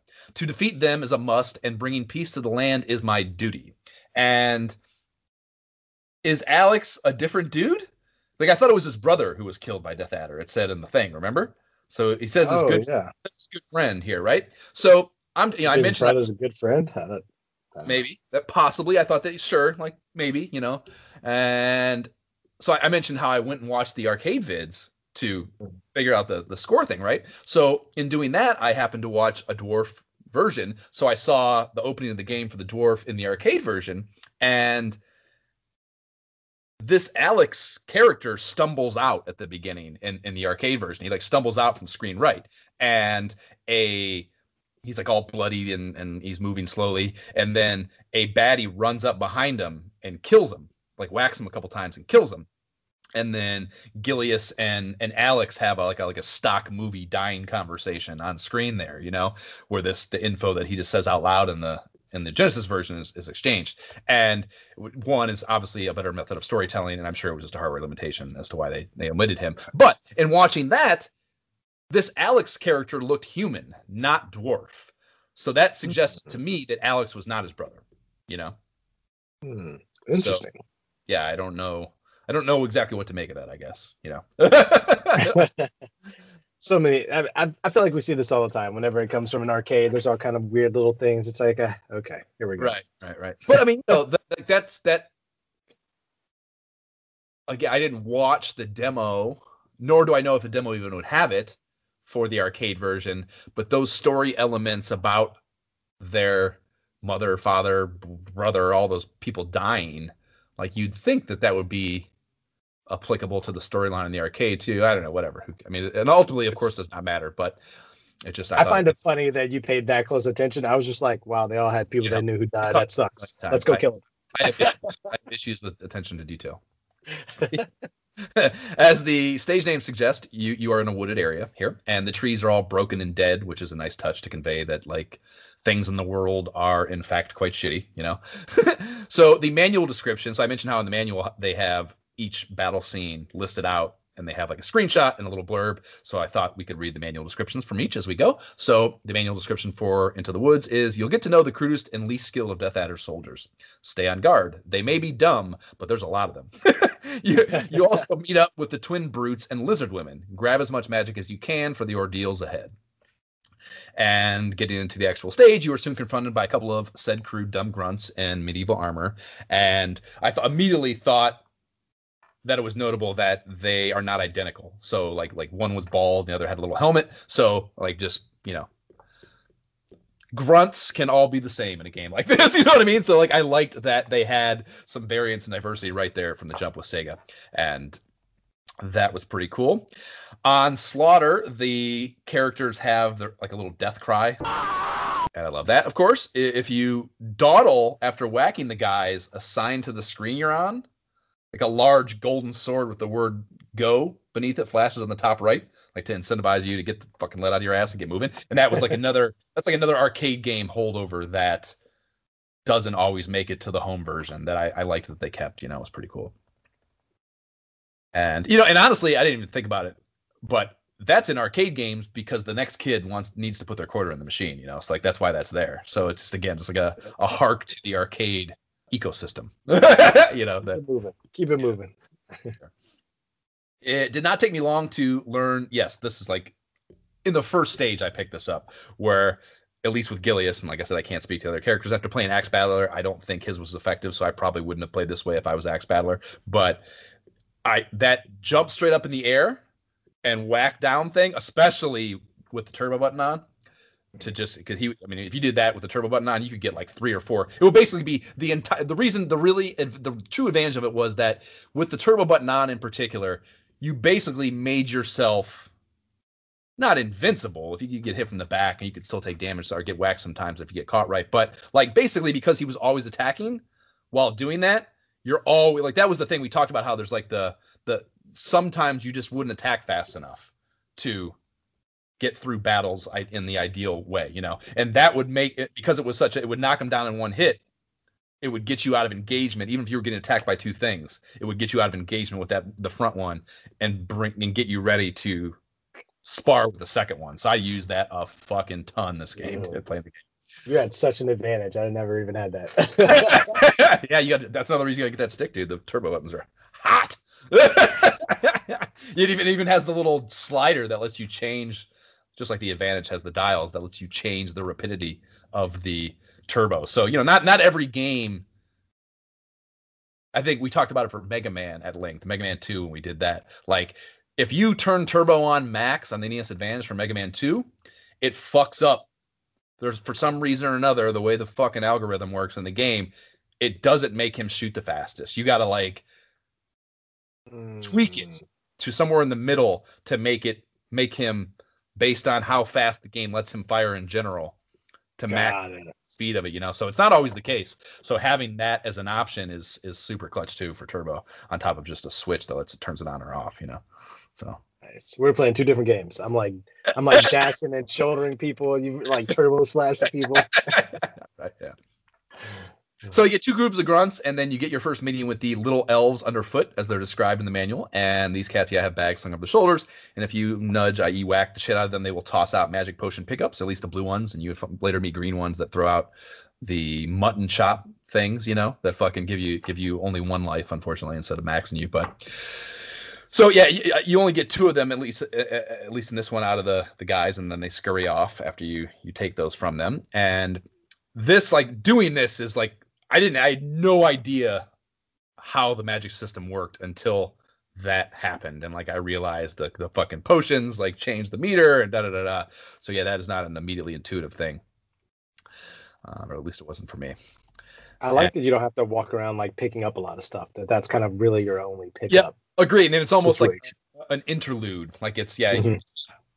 I guess sometimes maybe they would get they would come on the screen but most That's true, yeah. There's there's definitely a point where like you have to they annoyingly come when you're still fighting. You know, that one part in the bridge. It's like, ah, oh, I can't, you're in the way, move out of the way. for sure, for sure. So the third enemy group has a lizard woman riding on your first Bizarrian mount opportunity, and is one of the purple and yellow striped chicken stinger deals. And you have to, yeah, you have to knock the rider off, but once like you do that, and then you can you have to walk over to it, and like I thought it was a but had a button you hit, but uh, like I said, I tried to not get it that one time we were co-oping, and I got it anyway. So I think maybe you just walk over top of it, and they each of these have their own unique attack set, and the chicken stingers have a tail attack that they swing around with, uh, and like you know, usually I think in most cases it'll knock them down in one hit, but it in my in my experience it limited your mobility tremendously and particularly how useful i like with the turbo element added into it like I c- could not attack nearly as effectively with one of those as i could with just doing my standalone Gilius thunderhead jump patented jump move you know so i was you know after a few instances of these in the game i was doing my best to avoid them you know I would as- I would use the dragons. I, I would I would use them, but not the chicken stingers and the the other thing. Like I just if it's a dragon, yeah, I'm jumping on that because I can just drop a flame and fireball and nobody's knocking me off of that generally. But yeah, the the chicken things is like it's just weird. Like it's fun to jump on, but there's too much room for error and for you getting knocked off. And And, you, and Yeah. the, the real shit, you had no jump attack at all with them. yeah, you're just the tail. It's I, And you, but I feel like it just opens you up to attack. you know? exactly, exactly. And yeah, you mentioned it, but you can you can absolutely get knocked off these babies, and then the enemies will also will try to reclaim them. You know what I mean? So you can get knocked off, and they can take them back. I would use it, like I mentioned, when we were co-oping. I would use that as an advantage because the the enemies kind of like mono focus on getting those things. So they will try to do that, and when you when you're when you're getting onto them, you or them, it it leaves you you're like not you, You're can't attack or anything for for a second. So it opens you up to attack. So I would just wait for them to try to grab the fucking thing and just whack, whack them off. and yeah, if you get knocked out, like even if you want them and you get knocked off them a few times, the the thing will scurry off screen and you lose it. So even if you really want them, you can you can lose them. And the lizard women also have their own unique death cry. And a little further down the road, past a stone platform, you can like uh there's like it basically it, it divides the level up. You have that stone area there that like creates a tier to the level and you know there's not a ton of that in this game but again it's just adding variance to these you know otherwise very simplistic levels um, allows you if you wanted to drop down onto something you could to attack them that way da, da, da. so you get past that little area and you get another two elf opportunity and then the sky turns an ominous orange color as you encounter the first boss battle and the manual they're described as twin brutes. You later learn that's not the case, I guess, depending on who you want to listen to. But there are these two big, tall dudes, and they they're bald, and they have what I would call very suspect costumes and thick Fu Manchu mustaches, and they are wielding war hammers. And googling how to spell Fu Manchu, I realized I had no idea where the hell that moniker comes from. Do you know what that's about? Not a clue. I, I would call it that too, growing up, but I couldn't tell you who Fu Manchu is or Okay. like some kung fu master. That's all, that's my I- best guess. I took the dive, Jay. So Fu Manchu is a fictional villain character from a series of 14 novels written by British, Irish, uh, it's, it's, it's hyphenated, Irish British author Sax Rohmer in the early 1900s. The first of which was called The Mystery of Dr. Fu Manchu, right? Okay. Now listen to this crazy ass shit. so, according to his own account, Sax Rohmer decided to start the Dr. Fu Manchu series after his Ouija board spelled out Chinaman when he asked it what would make his fortune. So, first of all, Sax has a Ouija board. And second of all, Ouija boards existed in the early 1900s. Now, wouldn't assume that. and second, him and whoever the fuck his Ouija board partners are spelled Chinaman on their fucking board asking that question, uh, which is psychotic.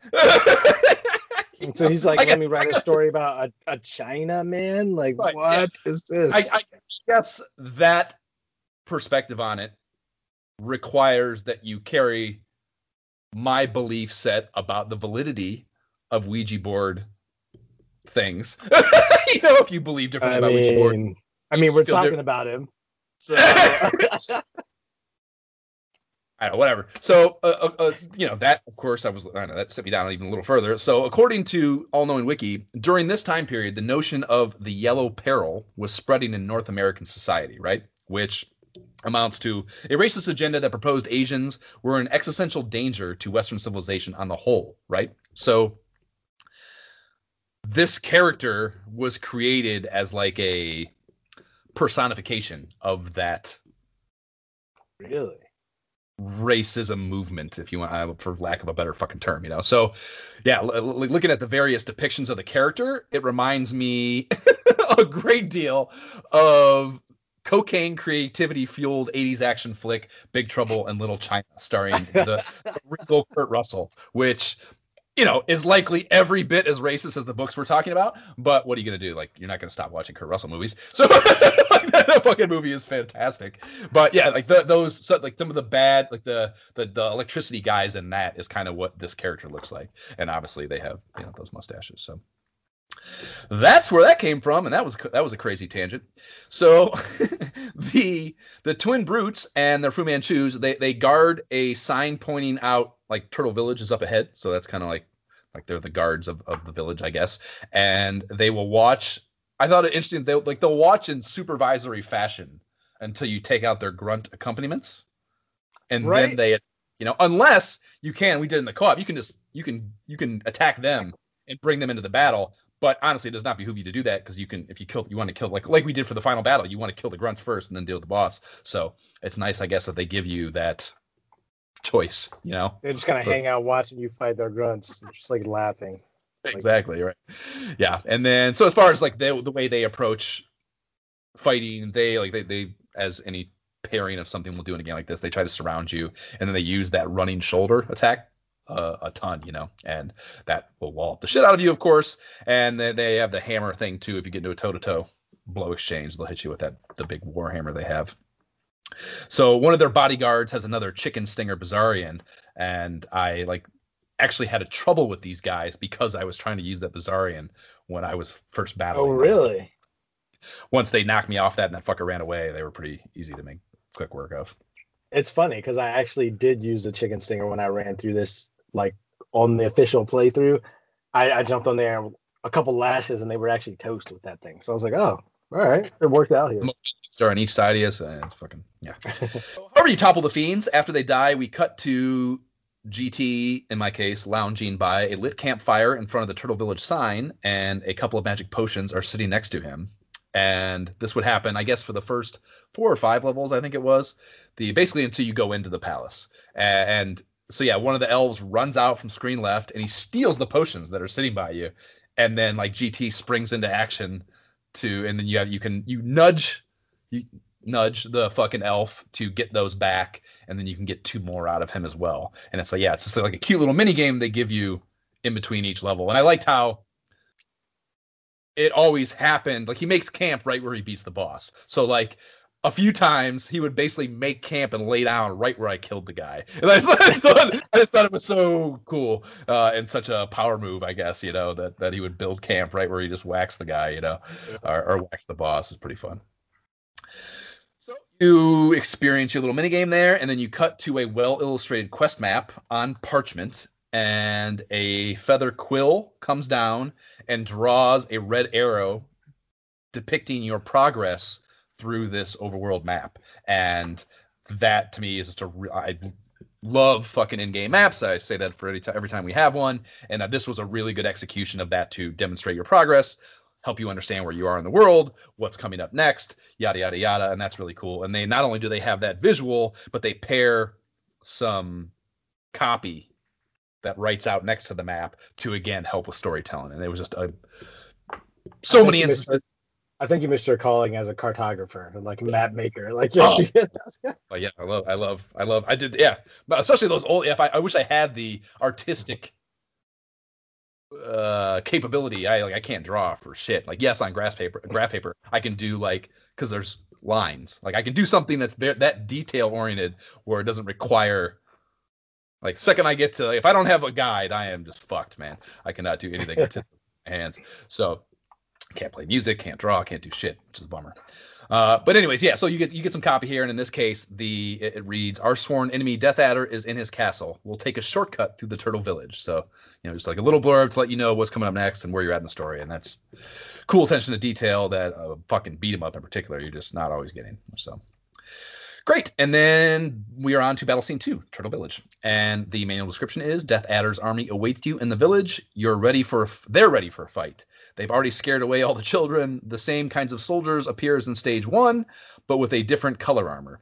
There I don't know. And that's like that's a perfect example of like how the end credits like it's a weird breaking of the fourth wall almost. First of all, they use the word stage. I hate that instead of battle scene. But they, yeah, then they say, but different colored armor, and it's just like it, it, it calls attention to it's just a video game with a handful of sprites. yeah, I, I, didn't care for. They're stronger and meaner than the soldiers in the woods. Ride a Bizarrian to victory. I do like they give you a call to action at the end. And you get a little more forest to tread through before you work your way into a wood and straw hut village setting. And I really dig that the gushing river at the bottom of the screen here. I didn't even notice it. I think I died and uh, a few times before I even clocked it was there. But it's a, it's a cool, nice foreground touch that that that makes the village more real, you know. And not long after you get in there, a small crowd of women and children come rushing past you.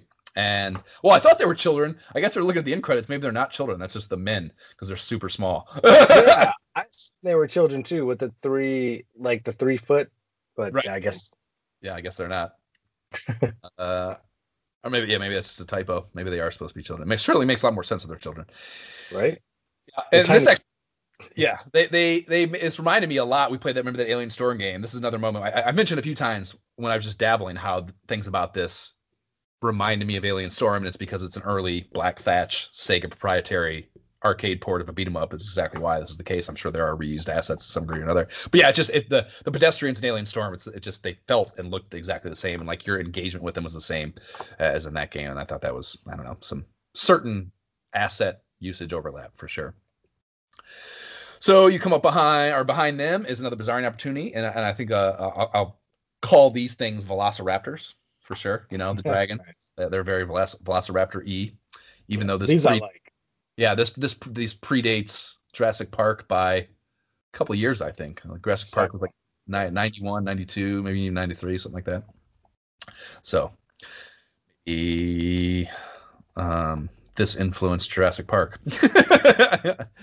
the tail end of the of the this rather short stage is occupied by a bunch of lizard women, and in the very last group, there's a uh, a sword wielding animated skeleton worked into the mix. So the first time you get one of those, and I am always in favor of working in undead thing into the di- the, the baddie diversity. You know, I'm a uh, I don't know something about ghouls, ghosts, skeletons. That shit is cool to me.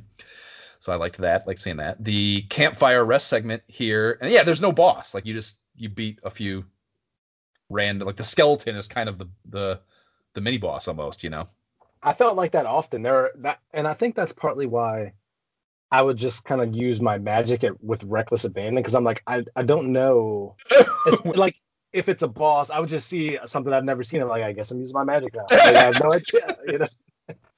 That's smarter than hold on. Like I said, I would hold on to him all, all the those first three or four stages. I, I don't even know if I used it in all honesty, uh, or used it a single time rather. So yeah, it's fucking a problem I have with these games. Resource fucking hoarding. the uh, the campfire rest segment here is interrupted by two elves, one blue and one green. So you get your first mutton chop opportunity after the stage, and then onto the map animation where the quilt draws a super cute turtle on your map before we get some some story text, and that reads: "The village was on the back of a giant turtle. The turtle takes us south across the sea." Which nothing made me feel that way. This is like probably the weirdest part of the story that like Turtle Village is supposedly on the back of a turtle, and then the turtle takes you somewhere afterwards. You know, like there was nothing in the level that made you think that this was a turtle that you were on top of. You know, and, it, it's funny that you mentioned that because I yeah I'm like we didn't ride a turtle. We didn't see a turtle. Right, yeah, I uh, didn't see even like the, the, it's not like the ground had like a turtle shell feel to it or anything. I don't know.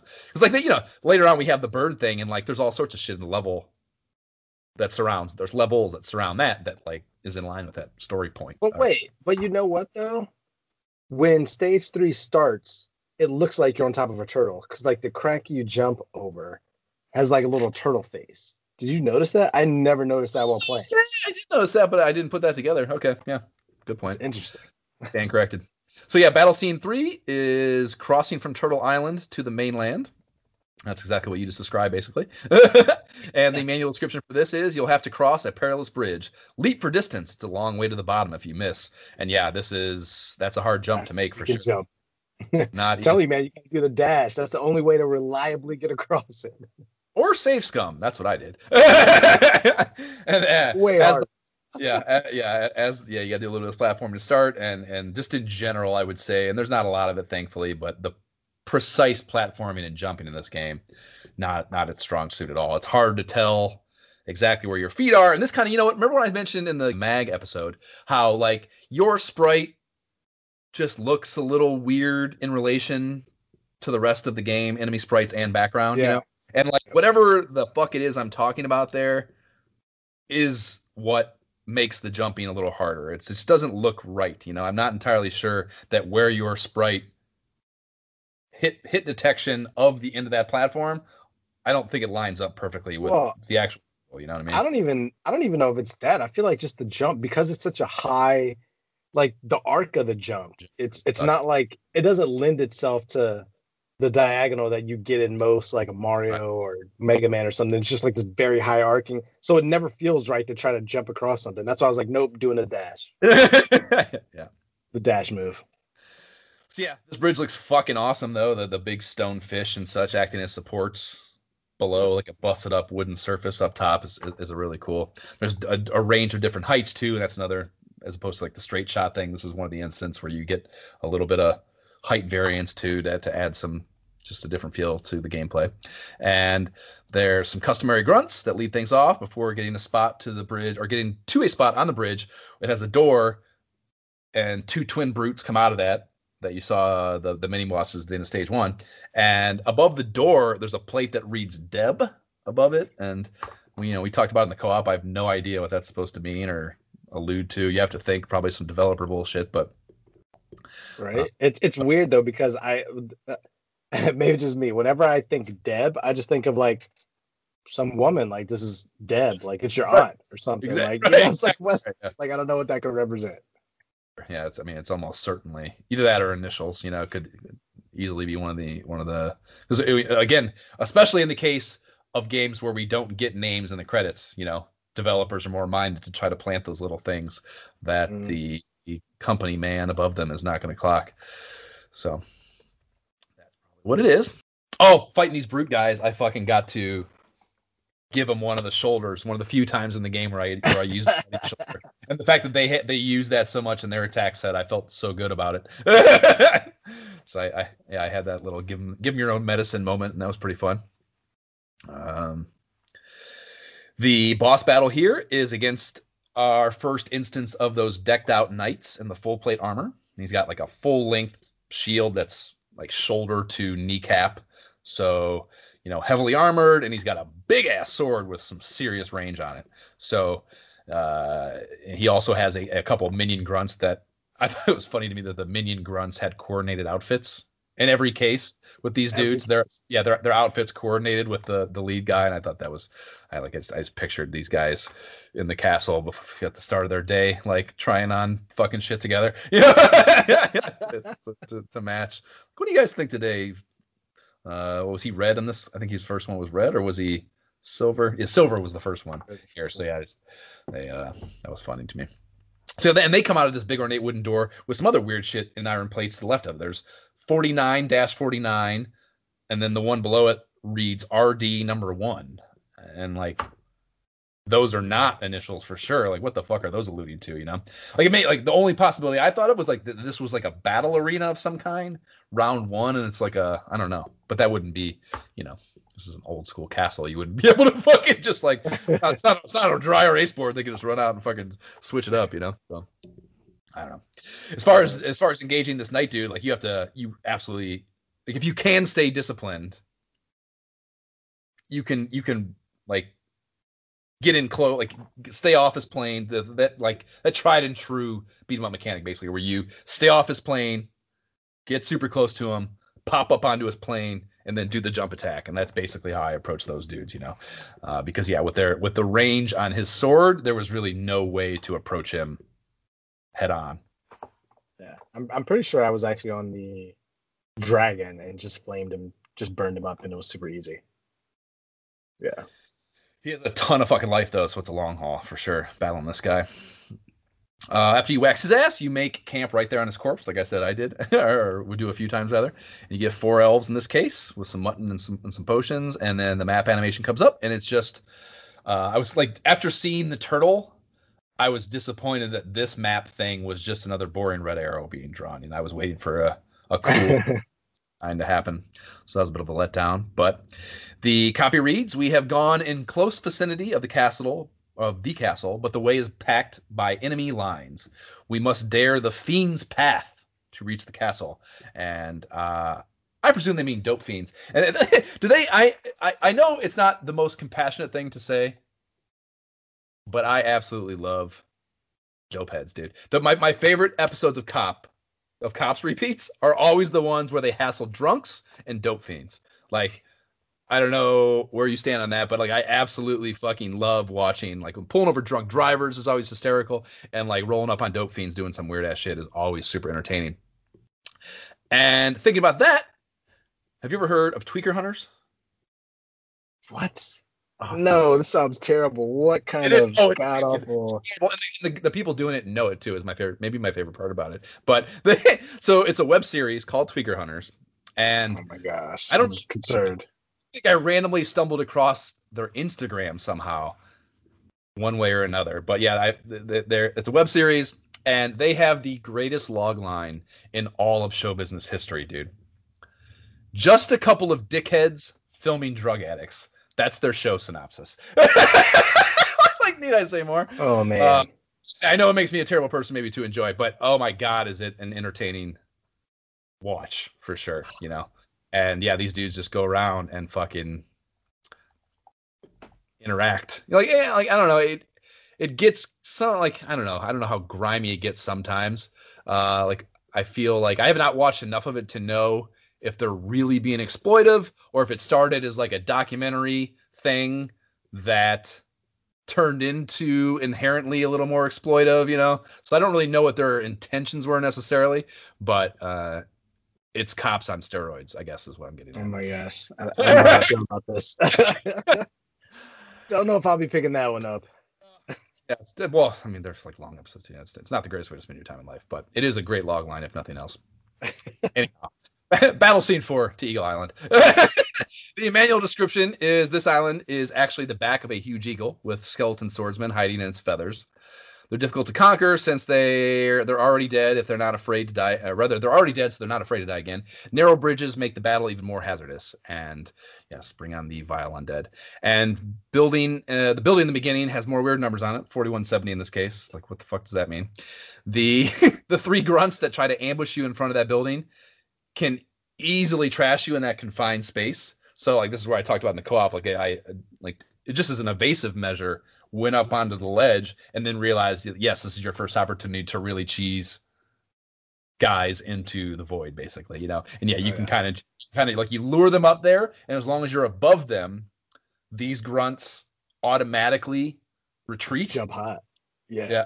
Well, for jumping up, you can hit them when they're jumping. But I'm saying if you get them up onto that platform, you can just inch them down to literally just walk off the bottom. Oh yeah, fall to death. Which is yeah, uh, this is the first instance of that. And then as the game progresses, that becomes a crutch and a half if you want it to be. Like you know, this whole level is like that. Like I feel like particularly, it's like they introduce you to like, hey, there's all these places you can fall off, but all you have to do is just kind of walk around and be smart and the enemies will fall off. It's, it's, it's kind of it's kind of nice. It's kind of a fun like break from if you don't feel like smashing everybody. It's like you know what, come let me just lure you over here and watch you fall off the edge, or I'm gonna pick you up and throw you off the edge. Yeah, and anytime Very I satisfying. anytime I can feel like I'm using my mind in these games instead of just Bruce brute button mashing, uh, yeah.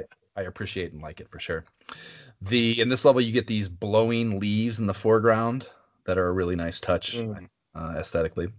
I enjoyed those, and the we for the first time we get the Ash versions of those grunt characters in this level. So it's like the they're like a, a blackish grayish color, and they the sky turns orange before you see them for the first time too. So they're they're presented for the first time in a really good presentation, and they come out of fucking nowhere, so they can really catch you slipping if you're if, like they come up out of the ground, you know, super fast. And like uh, the earlier ones, like the the skeletons come up, but you can usually see that happening. You know, in this case, these ones really come up on you, so they can be tough. And this is another instance, I believe, where you don't get a mini boss. I, I think you just eat some grunts, and and those those ash things might be the boss. You know, so Yeah, but I, I definitely remember the first time I went through this though, feeling like it was a struggle to fight the skeletons and the gray dudes because it, it just seemed like there was a difficulty jump for a second. I was like, oh man, I had to, you know, be smart about it and come back through like, okay, let me just figure out what's going on. Like just stumbling upon it, like they they kind of kicked my butt. Oh yeah, So- I definitely I saved scummed a little bit for sure here.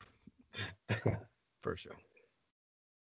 So the map quill animation after the level adds a bird to the map this time, but I would say I was still, again still kind of disappointing because it wasn't as cute or as good, well done of it as the turtle was. There's, there's less detail, you know. So the turns out in the long run, even having gone gone through the whole game, the turtle is definitely the map high point. so the copy for this you agree? Yeah. The the copy for this is the the Fiend's Path was a great great eagle, and it, it says great there twice. And I thought that was interesting. But we are taken across the skies to the castle. Now the final battle begins.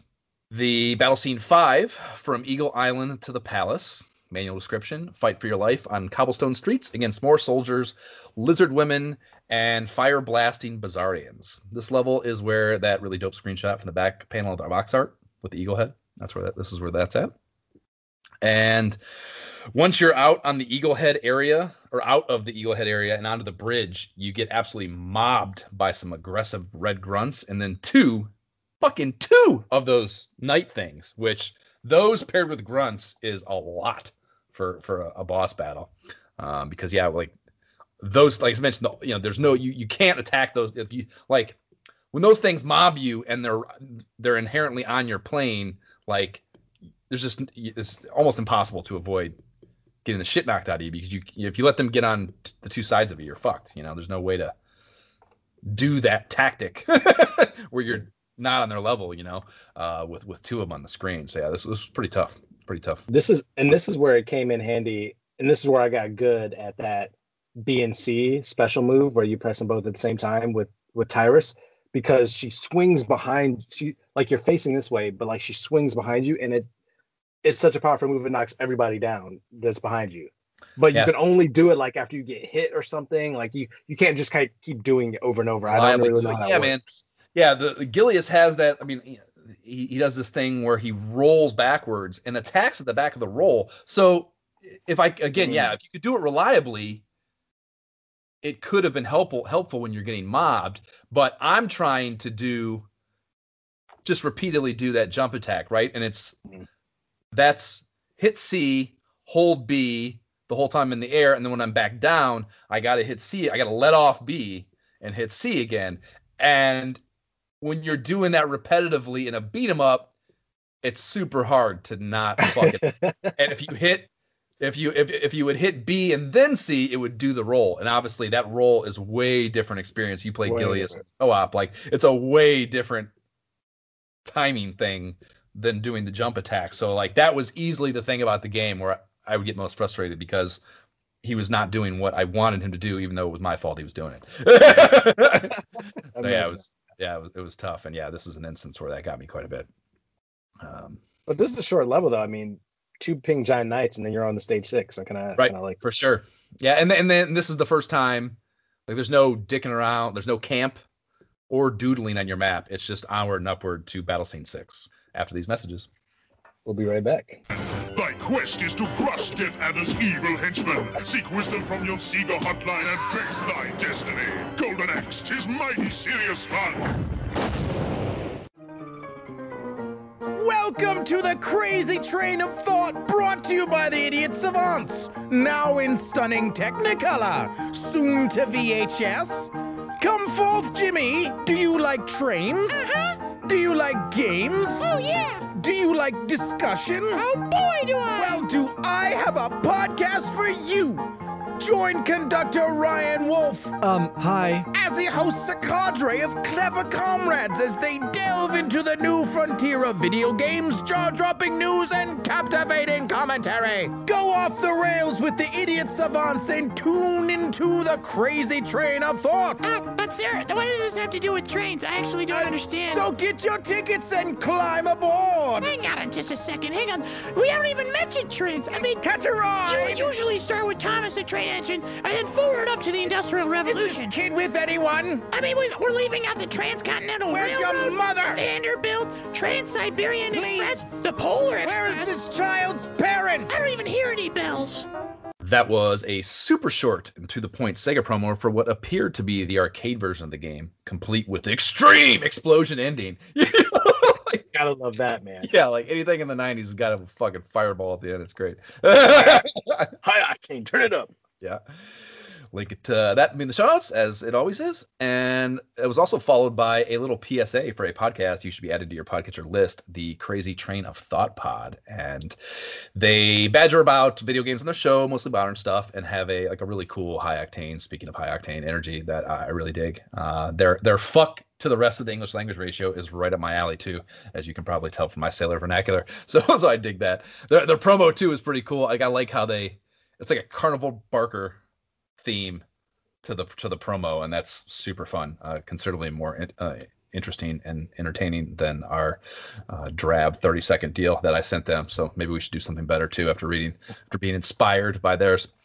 But uh, so I was messaging with their head savant, head idiot savant Ryan about swapping promos there, and I guess he looked up all my dumb shit on the internet and he saw the inordinate amount of Buffalo Bills shit I post, and it turns out he is a Bills fan as well. So we What? made plans to go do karate in the garage together. and he suggested building bunk beds. So yeah, so it's uh, we like probably spent like I don't know. Like we talked about it, he's like, yeah, let's do the promo, sure. And then we started talking about the Bills. it was just like the promo was a foregone conclusion. Let's talk about the Buffalo Bills.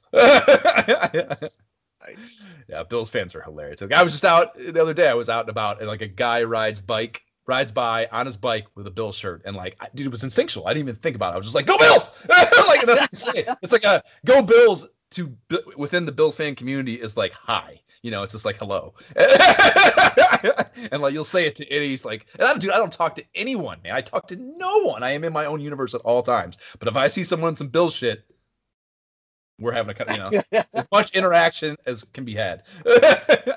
I love it. I, I was always that way with whenever I would see Buckeyes fans like traveling, like consulting stuff. Like I'm in airports, you see somebody with Ohio State, it's immediately like go Bucks. Like it's just Yeah. like yes, like yeah, okay. for sure. So, uh, Golden Axe on the Sega Genesis, we are in Battle Scene Six. This is called the Palace Gates. The manual description is Death Adder Jr. guards the palace gates. He's skilled at throwing sparking knots of electricity. Be quick, his weapon is difficult to avoid. Wait a fucking minute. It's specifically Junior in the manual. That's what I'm saying. That's why I was like, wait, Death Adder Jr. You're like this. This is It's Death not Adder. though. Like, In the fucking in the end credits, it's not. I told actually, you know what? I told you. There's other discrepancies in the manual Hmm. and the thing. So this is another one. This is just an, uh, another incongruency. So it's Death Adder Jr. or Death Adder. One of those two. Yeah, whichever story you want to believe. I'm going with the game. The game has colorized descriptions to match with the yeah, exactly. Statistics we know his height, his, yeah, his weight. So that description, coupled with the lack of intermediary nonsense projects, like the there's no camp, there's no fucking no elf thing. Like I got the vibe that this level might just be an arena battle, you know. So I kind of expected what happened to happen.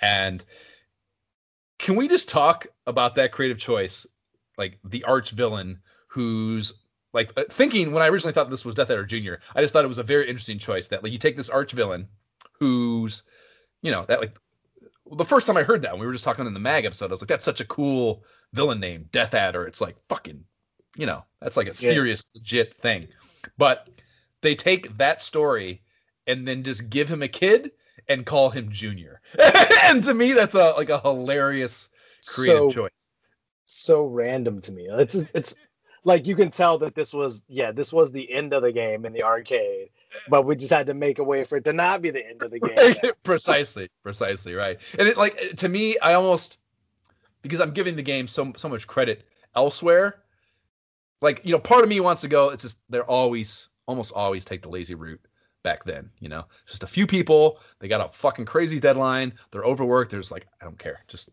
here's the solution. How, how can we make it work? You found a way to make it work. All right, we're done. You know, so like I know that is much more likely, but I want to believe that they made that conscious choice as a comedic one. You know what I mean? That they thought that was funny and did it for that reason, as opposed to the taking the lazy way out. You know, so yeah, Give him some credit.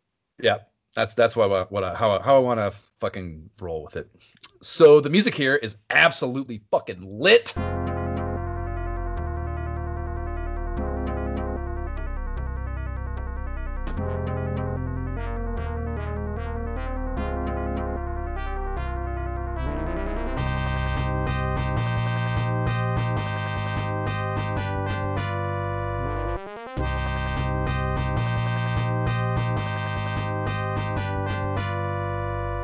Is the Death Adder theme. And you get a little grunt action and a twin brute first, but this is indeed just an arena battle basically for Death Adder, Death Adder, Death Adder Jr., whichever you want to believe. And he comes at you with a couple skeleton bodyguards that I made sure to dust off so I could focus on the star of the show, which is why I would later try to do the same thing, and it went much less fruitfully.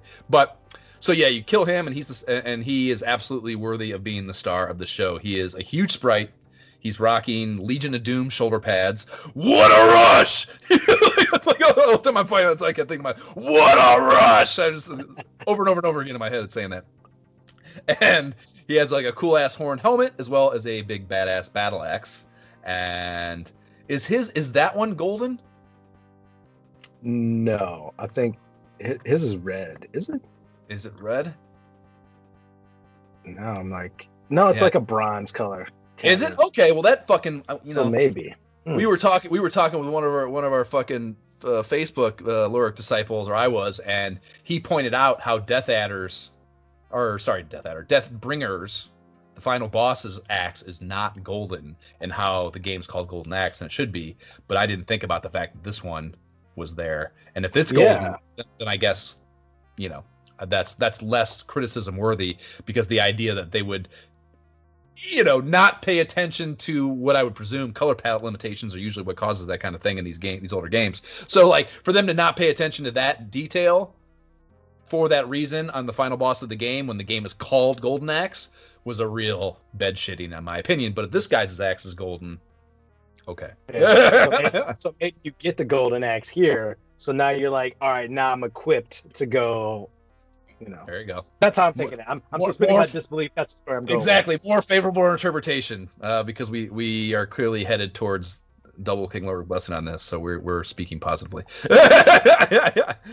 so, as the manual foretold, he has an electrical attack that involves him dropping to one knee and punching the ground, and from the impact of that, an electrical charge comes cruising across the ground towards you. Uh, and in this case, it's like a, a one direction. Later on, Deathbringer would introduce something a little more complicated, but it absolutely knocks on your ass if you don't leap over it, and it can. It very much surprised me that it could travel on any angle. Like if you know if he does it and you're not on his plane, it will go diagonal or it will go up. You know, and I did. It caught me slipping like a motherfucker the first time. yeah, Yeah. It's funny. I I didn't even.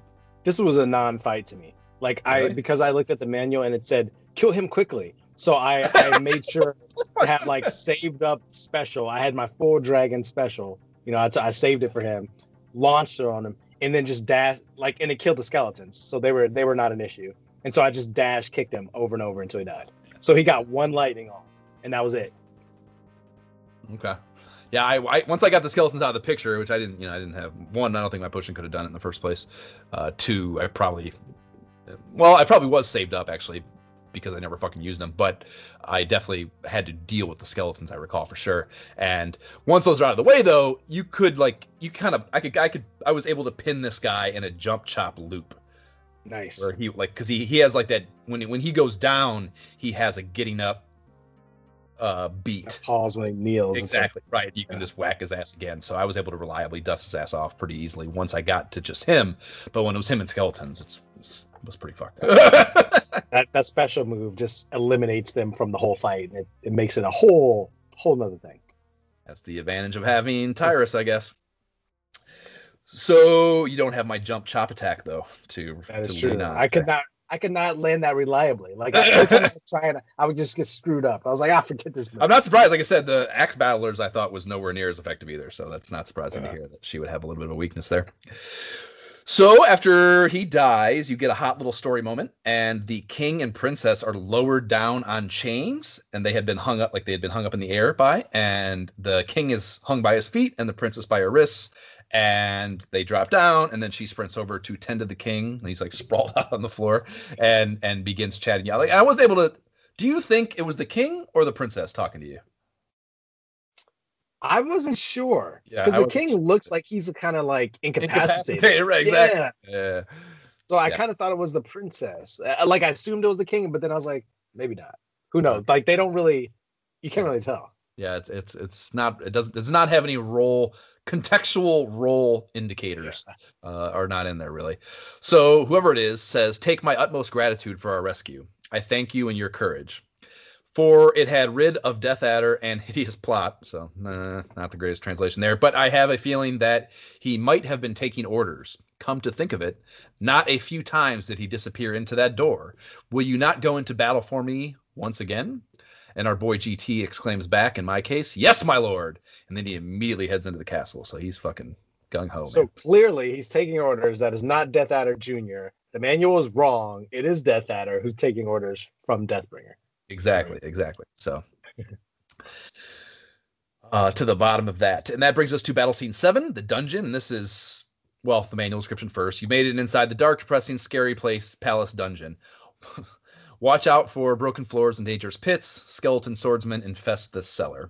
And just a, without a doubt, this is the coolest looking level. There's just no question. very, very, very, very cool. And the music down here is also great. And I, I think I'm pretty sure it's the same Death Adder track that's in the arena battle prior to this. And those green skeleton statues in the wall background are super fucking dope looking. And they don't like they don't appear to be part of the original construction plan. You know, and that like they look like they're peering through holes that have crumbled into existence in the, in the wall. They're not like they're not built alcoves with statues. You know what I mean? So that lends itself to the idea that these are not They're meant- coming at you at some point. at some point or another, right? right. so yeah, so later on, like that was that was foreshadowing for sure that I thought would, would come to be, and that would be the case for sure. That that that belief would pay off. So the pits you have to jump are pretty unforgiving, just as the, the earlier ones are. So that's that's kind of fucking tough. And they they do later on though they create the opportunity to really cash in on that knocking enemies into the abyss thing, which is hugely useful. And without it, yeah, without it, would this level would be super tough, man. That uh where you get to the part after you go, like we talked about the over uh, in the co-op, where you go past the thin walkway and you come down and there's the whole pit to the left, and you get the I think that's when you engage with those knight dudes. everybody's going in the hole. They're all the one way or the other. They're going in the hole. yeah, exactly. If you didn't have that option, that would be such a because you got the green bronze statue things coming off the pedestals, and those do. Yeah, it would be so tough. So yeah, the yeah the boss battle is you have to fight those knights again. They're gold and get them into the pit. Basically, is, is the boss battle here, and that feels so good, and brings you straight into battle scene eight, the battle with Death Adder. And the manual description here is it's time to face your most dangerous enemy. And he and has he got a surprise for you? And yeah, the manual calls it the battle with Death Adder. Wrong. Manual, I'm throwing the manual away. We're done. yeah, We're the done. manual fucking useless. You're drunk. Good. Yeah, I didn't good- even I didn't even, I did not even writing these down piecemeal one at a time. And then like the the, the I was not able to see the forest through the trees, basically. so yeah, it's it's very apparent that there's a major incongruence there, uh, looking at it on the whole. But so yeah, I, I absolutely loved how when you walk into this level, he's just sitting on his throne there, and he's he's just like he's got his head in his hand like this. He's just bored out of his fucking mind. like, like like what I picture it as is like he's like he's been like he's been sitting there. He's got those two skeleton bodyguards, right? He's just been sitting there listening to these two morons talk about whatever dumbass skeletons would talk about for God knows how long. you know, and he's just so bored. So when you come in, he's super like, enthusiastic. oh yeah, ah, let's go. Yeah. So this this sprite looks just like Junior or Death Adder or whatever, but he is in a really like a, a much more menacing green skin, purple equipment color scheme. You know that looks fucking awesome. And his his throne is appropriately evil chic. You know, it's like it's got dragons and skeletons, and demons and shit all over it. So All the good stuff. Built out and appropriate. And yes, he has those two skeletons that join him as he rises and attacks. And there's no way to know it offhand, but I am almost certain that you cannot kill these skeletons, that they are invincible. They will go down. You can knock them down and get them off of you, but I don't think there's a way to kill them. Because yes, I spent a great deal of time and a great number of save scums trying to eliminate them to single out Deathbringer and be able to just deal with him. And that's not an option, I don't think. I, I tried the same thing. It did not work at all. I mean, just in general, like he messed me up. He like he brought up the dragon. I had to go back. this is embarrassing. I had to go back to a save state from like stage four when I still had both full continues because I just kind of messed around, just kind of freewheeling play. I was like, no, no, I need both continues. so I went back and played it through again. So I had enough because he would like, like I couldn't really avoid it. Like I'm hitting him, I'm dashing him, I'm taking him down. I dropped him full power, but it still took me both continues to like even. To I defeat him. think I think my save state. I want to say I had a little bit of my last life. I have the I, I could the the the play vid my, my my boss battle play vid is up. I posted it, so that'll be there if you actually care enough to fucking verify me on this. But the the not you whoever whoever would be calling our bluff on this. The uh like I want to say I had a little bit of life left on the last life, and then my full last continue is what I had. Hmm. And and I mean I I don't like an idiot probably do not keep multiple save states. So I had no choice but to make that work. Basically, you know, like yeah. Wow. It, it seemed impossible to me. Like I because I had I think I had one continue when I got there normally. And like nothing I could do would keep me alive long enough. Like I'm doing as much damage as I can, but his damage is more. I'm like, this is impossible. Like I don't know how to do this without my continues. yeah. So yeah, I mean, I guess we'll get into his fucking power. His power attacks are absolutely ridiculous, man. So he does the ground pound thing to one knee, and this generates the electricity thing, but it goes in all six directions, and they travel outward to the edge of the screen and then come back in. So like you know, it's just a whole lot more to deal with, and you got to deal with it twice. And when you're dealing with that, and trying, you have to jump. Oh, you want to jump, of course, as they pass under you, and to have the skeletons fucking coming in and messing with you. Both ugh, sides at the same time. Yeah, it's oh, super tough.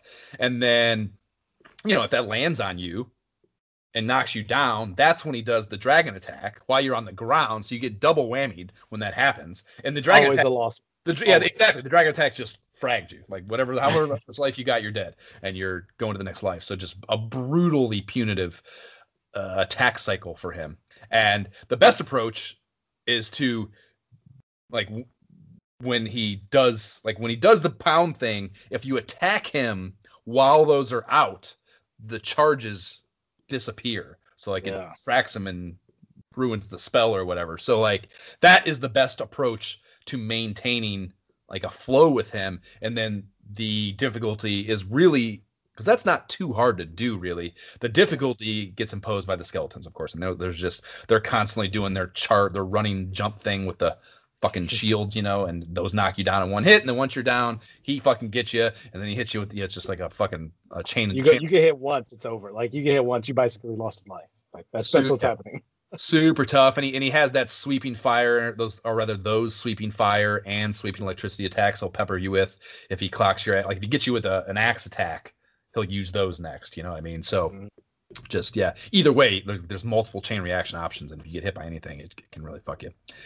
So yeah pretty tough man. I would say i mean it ended up taking me i want to say maybe 10 or so save scum tries and it was largely because of those skeletons. Like once i decided that I couldn't get rid of those and started just focusing in on him, it was probably only another like two or three times, I think, before. And like, you know, I had no faith. I thought I was fucked. Like I was doing it and then I changed that tactic or I changed my approach up, and I still died again and uh, maybe again, and I was like, I'm there's just no way I'm never gonna beat this dude. I was you know, like fuck, like I'm gonna have to. I don't know what I'm gonna do. Maybe just not beat him. I don't know. like I'm not gonna spend my life trying to be Death Adder here. And yeah, like I just it, when when I when he died, it completely caught me off. I was like, oh shit. like there's a life meter or anything. So it's, I was the yeah. same way. I was because I'm like, the axe is in the air. yeah, sure, for sure. Yeah, really good. Uh, so yeah, so when you do kill him, it's it's like there's a really cool little animation. Like he like he goes down and like kind of like a little bit of a slow motion deal onto his back, and then his axe flies up in the air, spinning, you know, and then comes down and lands lodged right in his chest. And that is, I don't know, I, I, I I'm not sure I've ever I can think of a a game from this era that had a better final boss death animation. You know, it's pretty. Like that. It reminds me of like if you look at Avengers Infinity War when Thor puts the axe in Thanos' chest, like it just reminds me of that. Like it's just a fun, yeah. fun cinematic. For sure. So yeah, and like, and this also is why I feel the way I do about the skeletons because when the, the skeletons just fuck off when that happens, like they just they just disappear. I don't, I don't even think you see them go down. I think they just disappear. They're just know? gone. So yeah, it's uh, that's all the more testament to. I don't think they're they are killable. And from that, the screen dips to white before your sprite comes walking back out of the palace gate to return to the king and princess, who haven't moved since you left them out there in the courtyard. And this is I, I kind of thought I got the vibe that it was the princess speaking to me here a little more Mhm. certainly. So like based on how you're addressed at the top. So thank you, gallant one. Although I don't know, as I say this now, I feel like it could, could be the king. It it's more unisex to me now than at the time. so, however the case, they say, "Thank you, gallant one. Now the people will be able to live, to build, to prosper in peace. May you be titled the Grand Master." And in fact, the, the, he's titling you. It's got to be the king. Come to think of it. Maybe the king, yeah. May you be titled the Grandmaster Guardians of the Kingdom. Now prepare for a feast, grand feast, to praise your act of bravery and deeds of courage, which is a little redundant, I think. But you, you then cut to our last look at the map where the quill pen writes Fiend in the top left corner, and I fucking absolutely love that. The map copy for this is finally you have defeated all of the evil clan. The land shall revive in peace, and the people will talk of your deeds as legend in the years to come. And then we move on to our credits. The peppy credit tune rips in.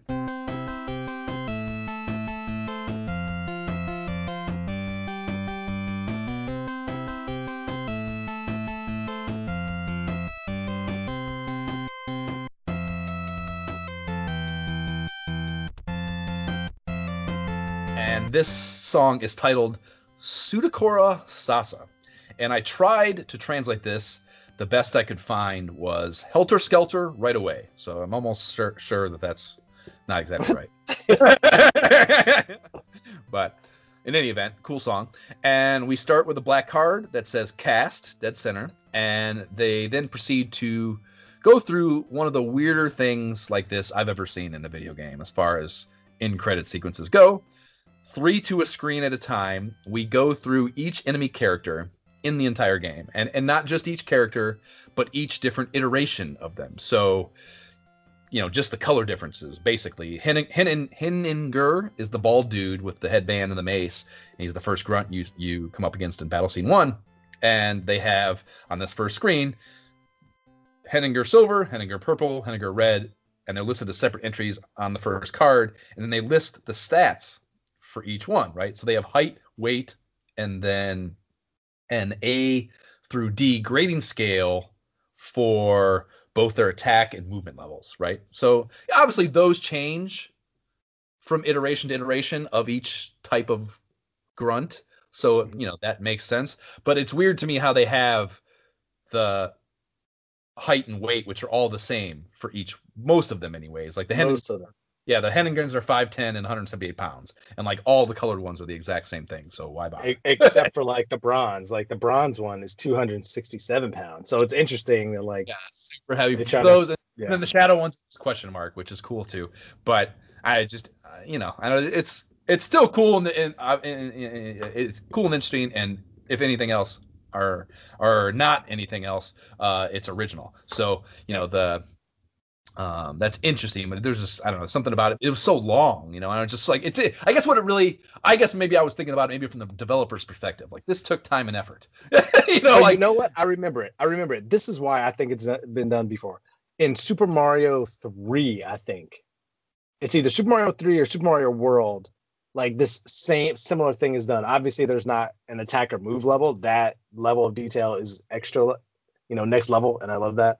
But I they definitely in one of those scenarios there's definitely at the end, it's like three enemies to a screen. But like this is different, obviously, because it's like and you, you know only you have a couple different grunts, but they're just a bunch of different colors. But it adds that extra level of like realism role play if that's your thing. Like this is a shadow one, so there's no weight. This is the gold one, so it's heavy as fuck. You know. you uh, know, and you using Mario as a reference, my immediate thought to that is that like, yeah, that's their like champion franchise. And then immediately my mind goes to, well, yes, that's what Sega was doing here. This is their Yeah. champion. Makes a lot of sense. So yeah, that's a good that's a good comparison, I suppose.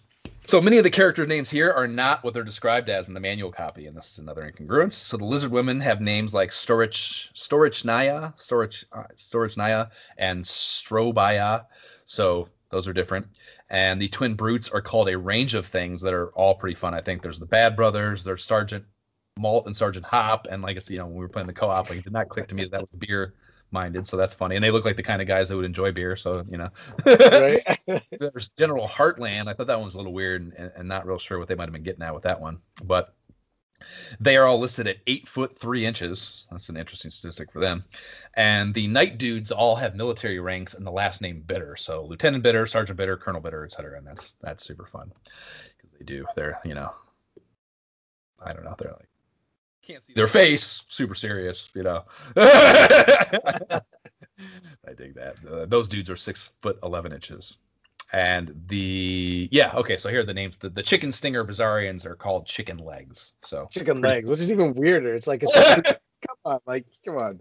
Yeah. They might as well have just left it called chicken stinger and just made it an actual exact same thing. You know? exactly. Don't try to make it separate. Just keep Right. it the same. Yeah, exactly. Which you know, almost makes you wonder. Like we're giving them all this praise for being deliberate there. Like you know, like yes, like just reuse the asset, but they don't take the time. Like they're not reusing the asset because they want to, as an homage. They're using reusing the asset just because they don't want to do work. you know, so that's probably Like we need something else. We need another mount. Throw that in there. That's a Yeah. great one. That's Yeah. great. Yeah. And if, yeah, if they whatever. So yeah, the villagers are credited too. And despite being just extras, I thought like you know thinking about they called it cast, so they're equating this to a movie. and you know the villagers are just extras. Extras would be credited, so they go the extra mile with the credits with these. But yeah, they, it's, they're oddly tiny. The the dudes are three feet tall. The women are four feet tall. So that's another situation where, well, I don't know, because that's in game. That's not a manual thing. You know Yeah. Interesting. whatever. So th- this is where, and yeah, this is where we really learned that that the Death Adder situation is totally fucking all over the place between the manual. So yeah, they they list Death Adder Junior. He's blue. He's got a blue costume on, and I didn't reco- recall ever fighting that dude. So I'm sitting there, we're going through the credits. I'm like, whoa, hold on, who the fuck is that? this guy? Right, exactly. And then Death Adder is red, and that's who I thought Death Adder Jr. was. And then Death Bringer is the badass purple and green final boss, who is obviously who I thought Death Adder was. So, yeah, I'm pretty sure it's just a version. All of them are listed at eight foot three inches. So those dudes are big as fuck, also. And last but not least, we get the specs on our heroes. Ax Battler is 5'10, is it even 200 on weight? Tyris Flare is 5'8, and her weight is unknown, which is a nice comedic nod to never asking a woman her weight. I thought that was cool. and old GT is 5'3 and a buck 51. So he's a stout little fucker. and we cut dude. from there to the developer credits, and this is we talked about in the co-op too, but super fucking fun. They- This is so well done and so fun. The heroes are all up on a bridge with an orange cloud sky behind them, like the kind of sunsetty deal. And I assumed that this would only be in my case because I played as GT, but we found out that's not the case, and you confirmed it. But uh, Axe and Tyris are lounging on their in like in their camp resting pose in the background, and GT walks out from screen left, and then one of the grunt enemies, the Longmoan, they're called, walks out from screen right, and he he's the guy with the spiked club, right? And he just he stands there and he waits, and then GT lobs out a what I thought originally was just a, a like a, a ball of nothing in particular, and then he throws he lobs that over to the Longmoan guy hits it with his club, it flies up into the air, and then turns into the credit. And then I was like, stop framing it to write the like to write things down about the credits after I recorded it, and I realized that the ball that GT is throwing out is actually letters that are all clumped up in like kind of an indiscernible uh, uh, clump, which is just super cool way to do credits and and and, and, and very very fun. Even without that part of it, if it was just the baseball thing, that would be cool. But It's a lot of time they spent post post game. A lot of time. For sure. So that's fucking pretty cool. The credits are all of the nonsensical variety as opposed to actual humans' names. The the ones I thought notable, Vinyl Boy is listed as an assistant programmer. Bros 400 is the director. So the director didn't even get credited. That's extreme. And Opa Opa is the assistant director, and that's like their their OG mascot, you know. And then Team Shinobi is listed for arcade design. So that was to me. I, it did not occur to me that they might name their design teams. You know, that's kind of interesting. Yeah. You got me looking up, like trying to think what the name. Like, did Nintendo have cool names for theirs? And they don't. It's just like R and D one is like their main, like Sega or not Sega, but Mario and Zelda team, and I think they do some Android too. So like their their big flagships have like a dedicated team, but it's never had a cool name. and then Axe and Tyris get off their ass and they join GT in the foreground and they all toss up a potion into the air off screen. And then what comes down is the letters E N D to mark the end. And psych, that's not the end. They reveal that they have been keeping score this whole time, the sneaky little fuckers. like, yeah, this totally caught me off guard. So you have a total score and the number of lives you went through, a strength rating, and then a tiered scoreboard that lets you know how you did in relation to i guess what's possible score wise and that's pretty fucking cool. So i'm glad you dug it back up jay. I was upset we're going to be able to compare these so i'm looking forward to comparing them. How did you do jay? My total score is two ten point three. I got used player twelve. I think that's all the players, and uh, strength forty seven point five, which puts me on the B, B class as in boy. okay What about Uh, you? my total score was 348.50 Wow, look at you. Uh, lives 11 use. I guess I didn't get through the last one. And then I didn't even think of that, how there would be a, a 12 max. You're right. And the strength is 61.6. Okay. And this was class A double plus. Just nice. look at you. Yeah. That all sounds really impressive, Jay, but I saved scummed a fucking ton. so, I'm not at all legit in these ratings, but it is still fun that they give it to you and would uh, without a doubt give you obviously replayability incentive, you know, to, to try to to really now I'm like, that. wait a minute. I didn't even think about my score. I could because I, I I think I only saved it like when I went back through the full time. I only had like two save states, and I was just like, this is how it's gonna work. You know. Word. So that's the one player experience, and then we co-opted this morning before we jumped on. So I don't you know, there's not it wasn't a terribly different experience, I would say. I mean, it did have, you know, you fucking hurt each other, and that's a pain in the ass. That's probably the biggest difference that you can mm-hmm. hit each other and knock each other down. And when you're trying to mob on something, it almost never works. Yeah, that it was weird. The only other difference I would say would be that when you're playing one player, you know that everybody's going to come after you, so you can kind of plan for that. yeah. And there were some times when I would move expecting something to follow me, and it would because I'd already hit it, but it would go after you, and I'm like, darn it, come come back here, you know. You're not being as predictable as I like. Like, yeah, You're not following the predefi- yeah. predetermined pattern. For sure. Yeah, I mean, yeah, and that that final boss against Death Adder in particular, or Death Deathbringer rather, we we had that hardcore. Dude, last life, last health, made it through. Yeah, that was dude, yeah, Jesus Christ, that was so clutch. That was crazy. I did not I thought for sure we were just gonna have to eat it and not not beat the game on the co-op. So It's like, no, was- I could not let this happen again. It happened in River City and we will complete this game. yes, you, you avenged my death for sure there. Good job. Oh yeah, so yeah, I game over and you yeah, you had I think you had one hit point left, like right? One hit point Uh, left. yeah. Jeez, that's crazy. I just locked in. I went from kind of like bouncing around to like, all right, focus time. Yeah, yeah, yeah. Even I felt like I felt it was funny. Like I felt pressure after I died for you, so that was funny. yeah, for sure. Um, yeah, I mean, yeah, and like the, I mean, the whole playthrough though. I mean, we I, what was like thirty minutes or something, and like all that probably wasn't even play. Yeah. We were probably I, some I feel like it's been like 15 minutes and we were like through it. It was so quick. For sure. So you know, uh, fun, but not a hugely different experience, I would say.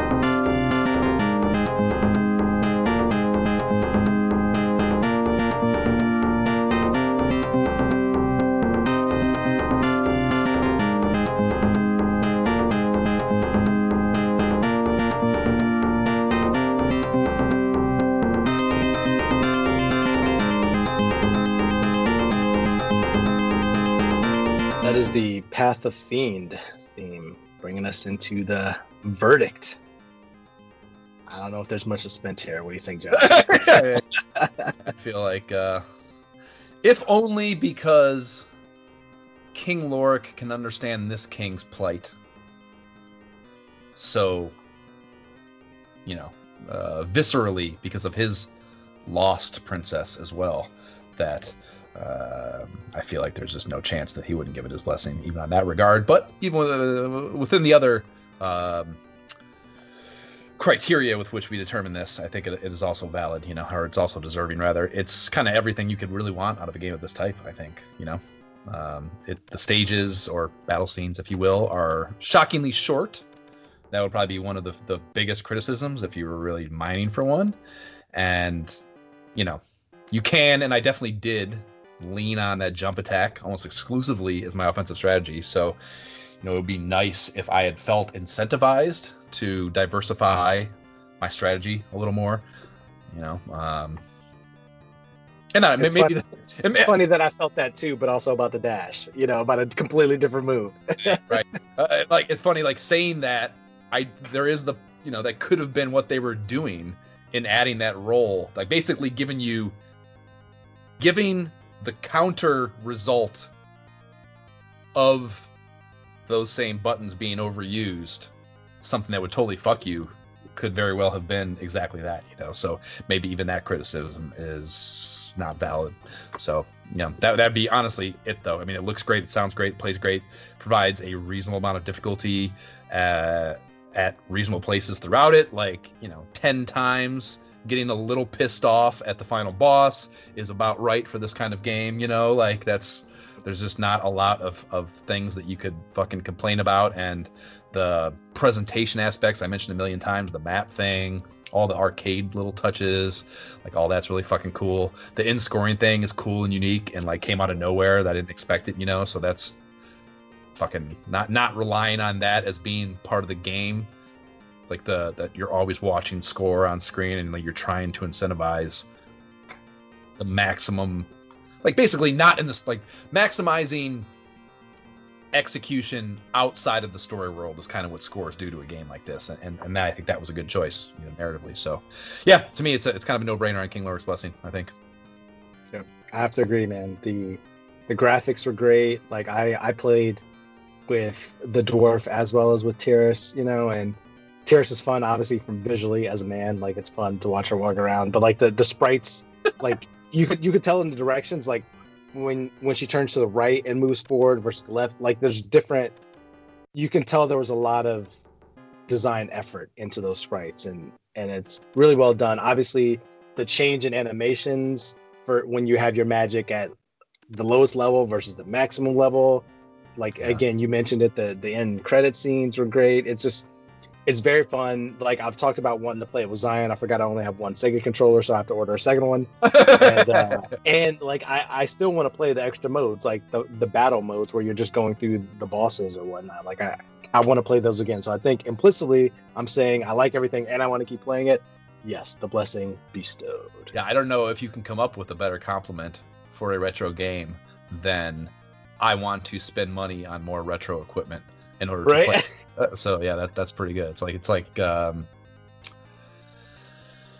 Zoom, you know, like immediately I'm like I'm buying the cartridge. like I want to be able to play this on my system immediately, like on my TV uh, with another person. Yeah, that's that's there's there's no better compliment I don't think for a game like this. So that is Golden Axe on the Sega Genesis, and it's in the books in the iOS ISOH Gamepedia, if you will.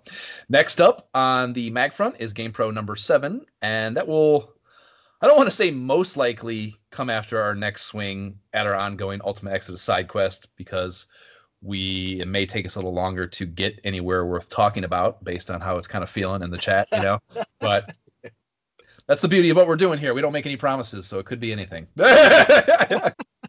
People are fine. It's amazing to me, like you know, just you know, the fucking that that review, like the idea that there's enough of an audience out there to attract them to our podcast and hook them in, no less, with our podcast. It's crazy to me because this game is fucking insane. Right. Yeah, yeah. I'm like, do we want to continue this game? Oh, you guys, people Yeah. are talking about it. Oh, God. I, will, I won't let us quit. I won't let us do it. I'm sorry.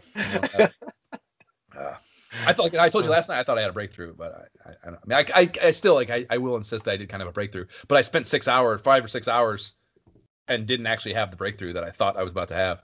Uh, but I, I, I think it's I think it's happening. I'm, gonna, I'm probably gonna play while I edit the pod here uh, some more and hopefully get it done.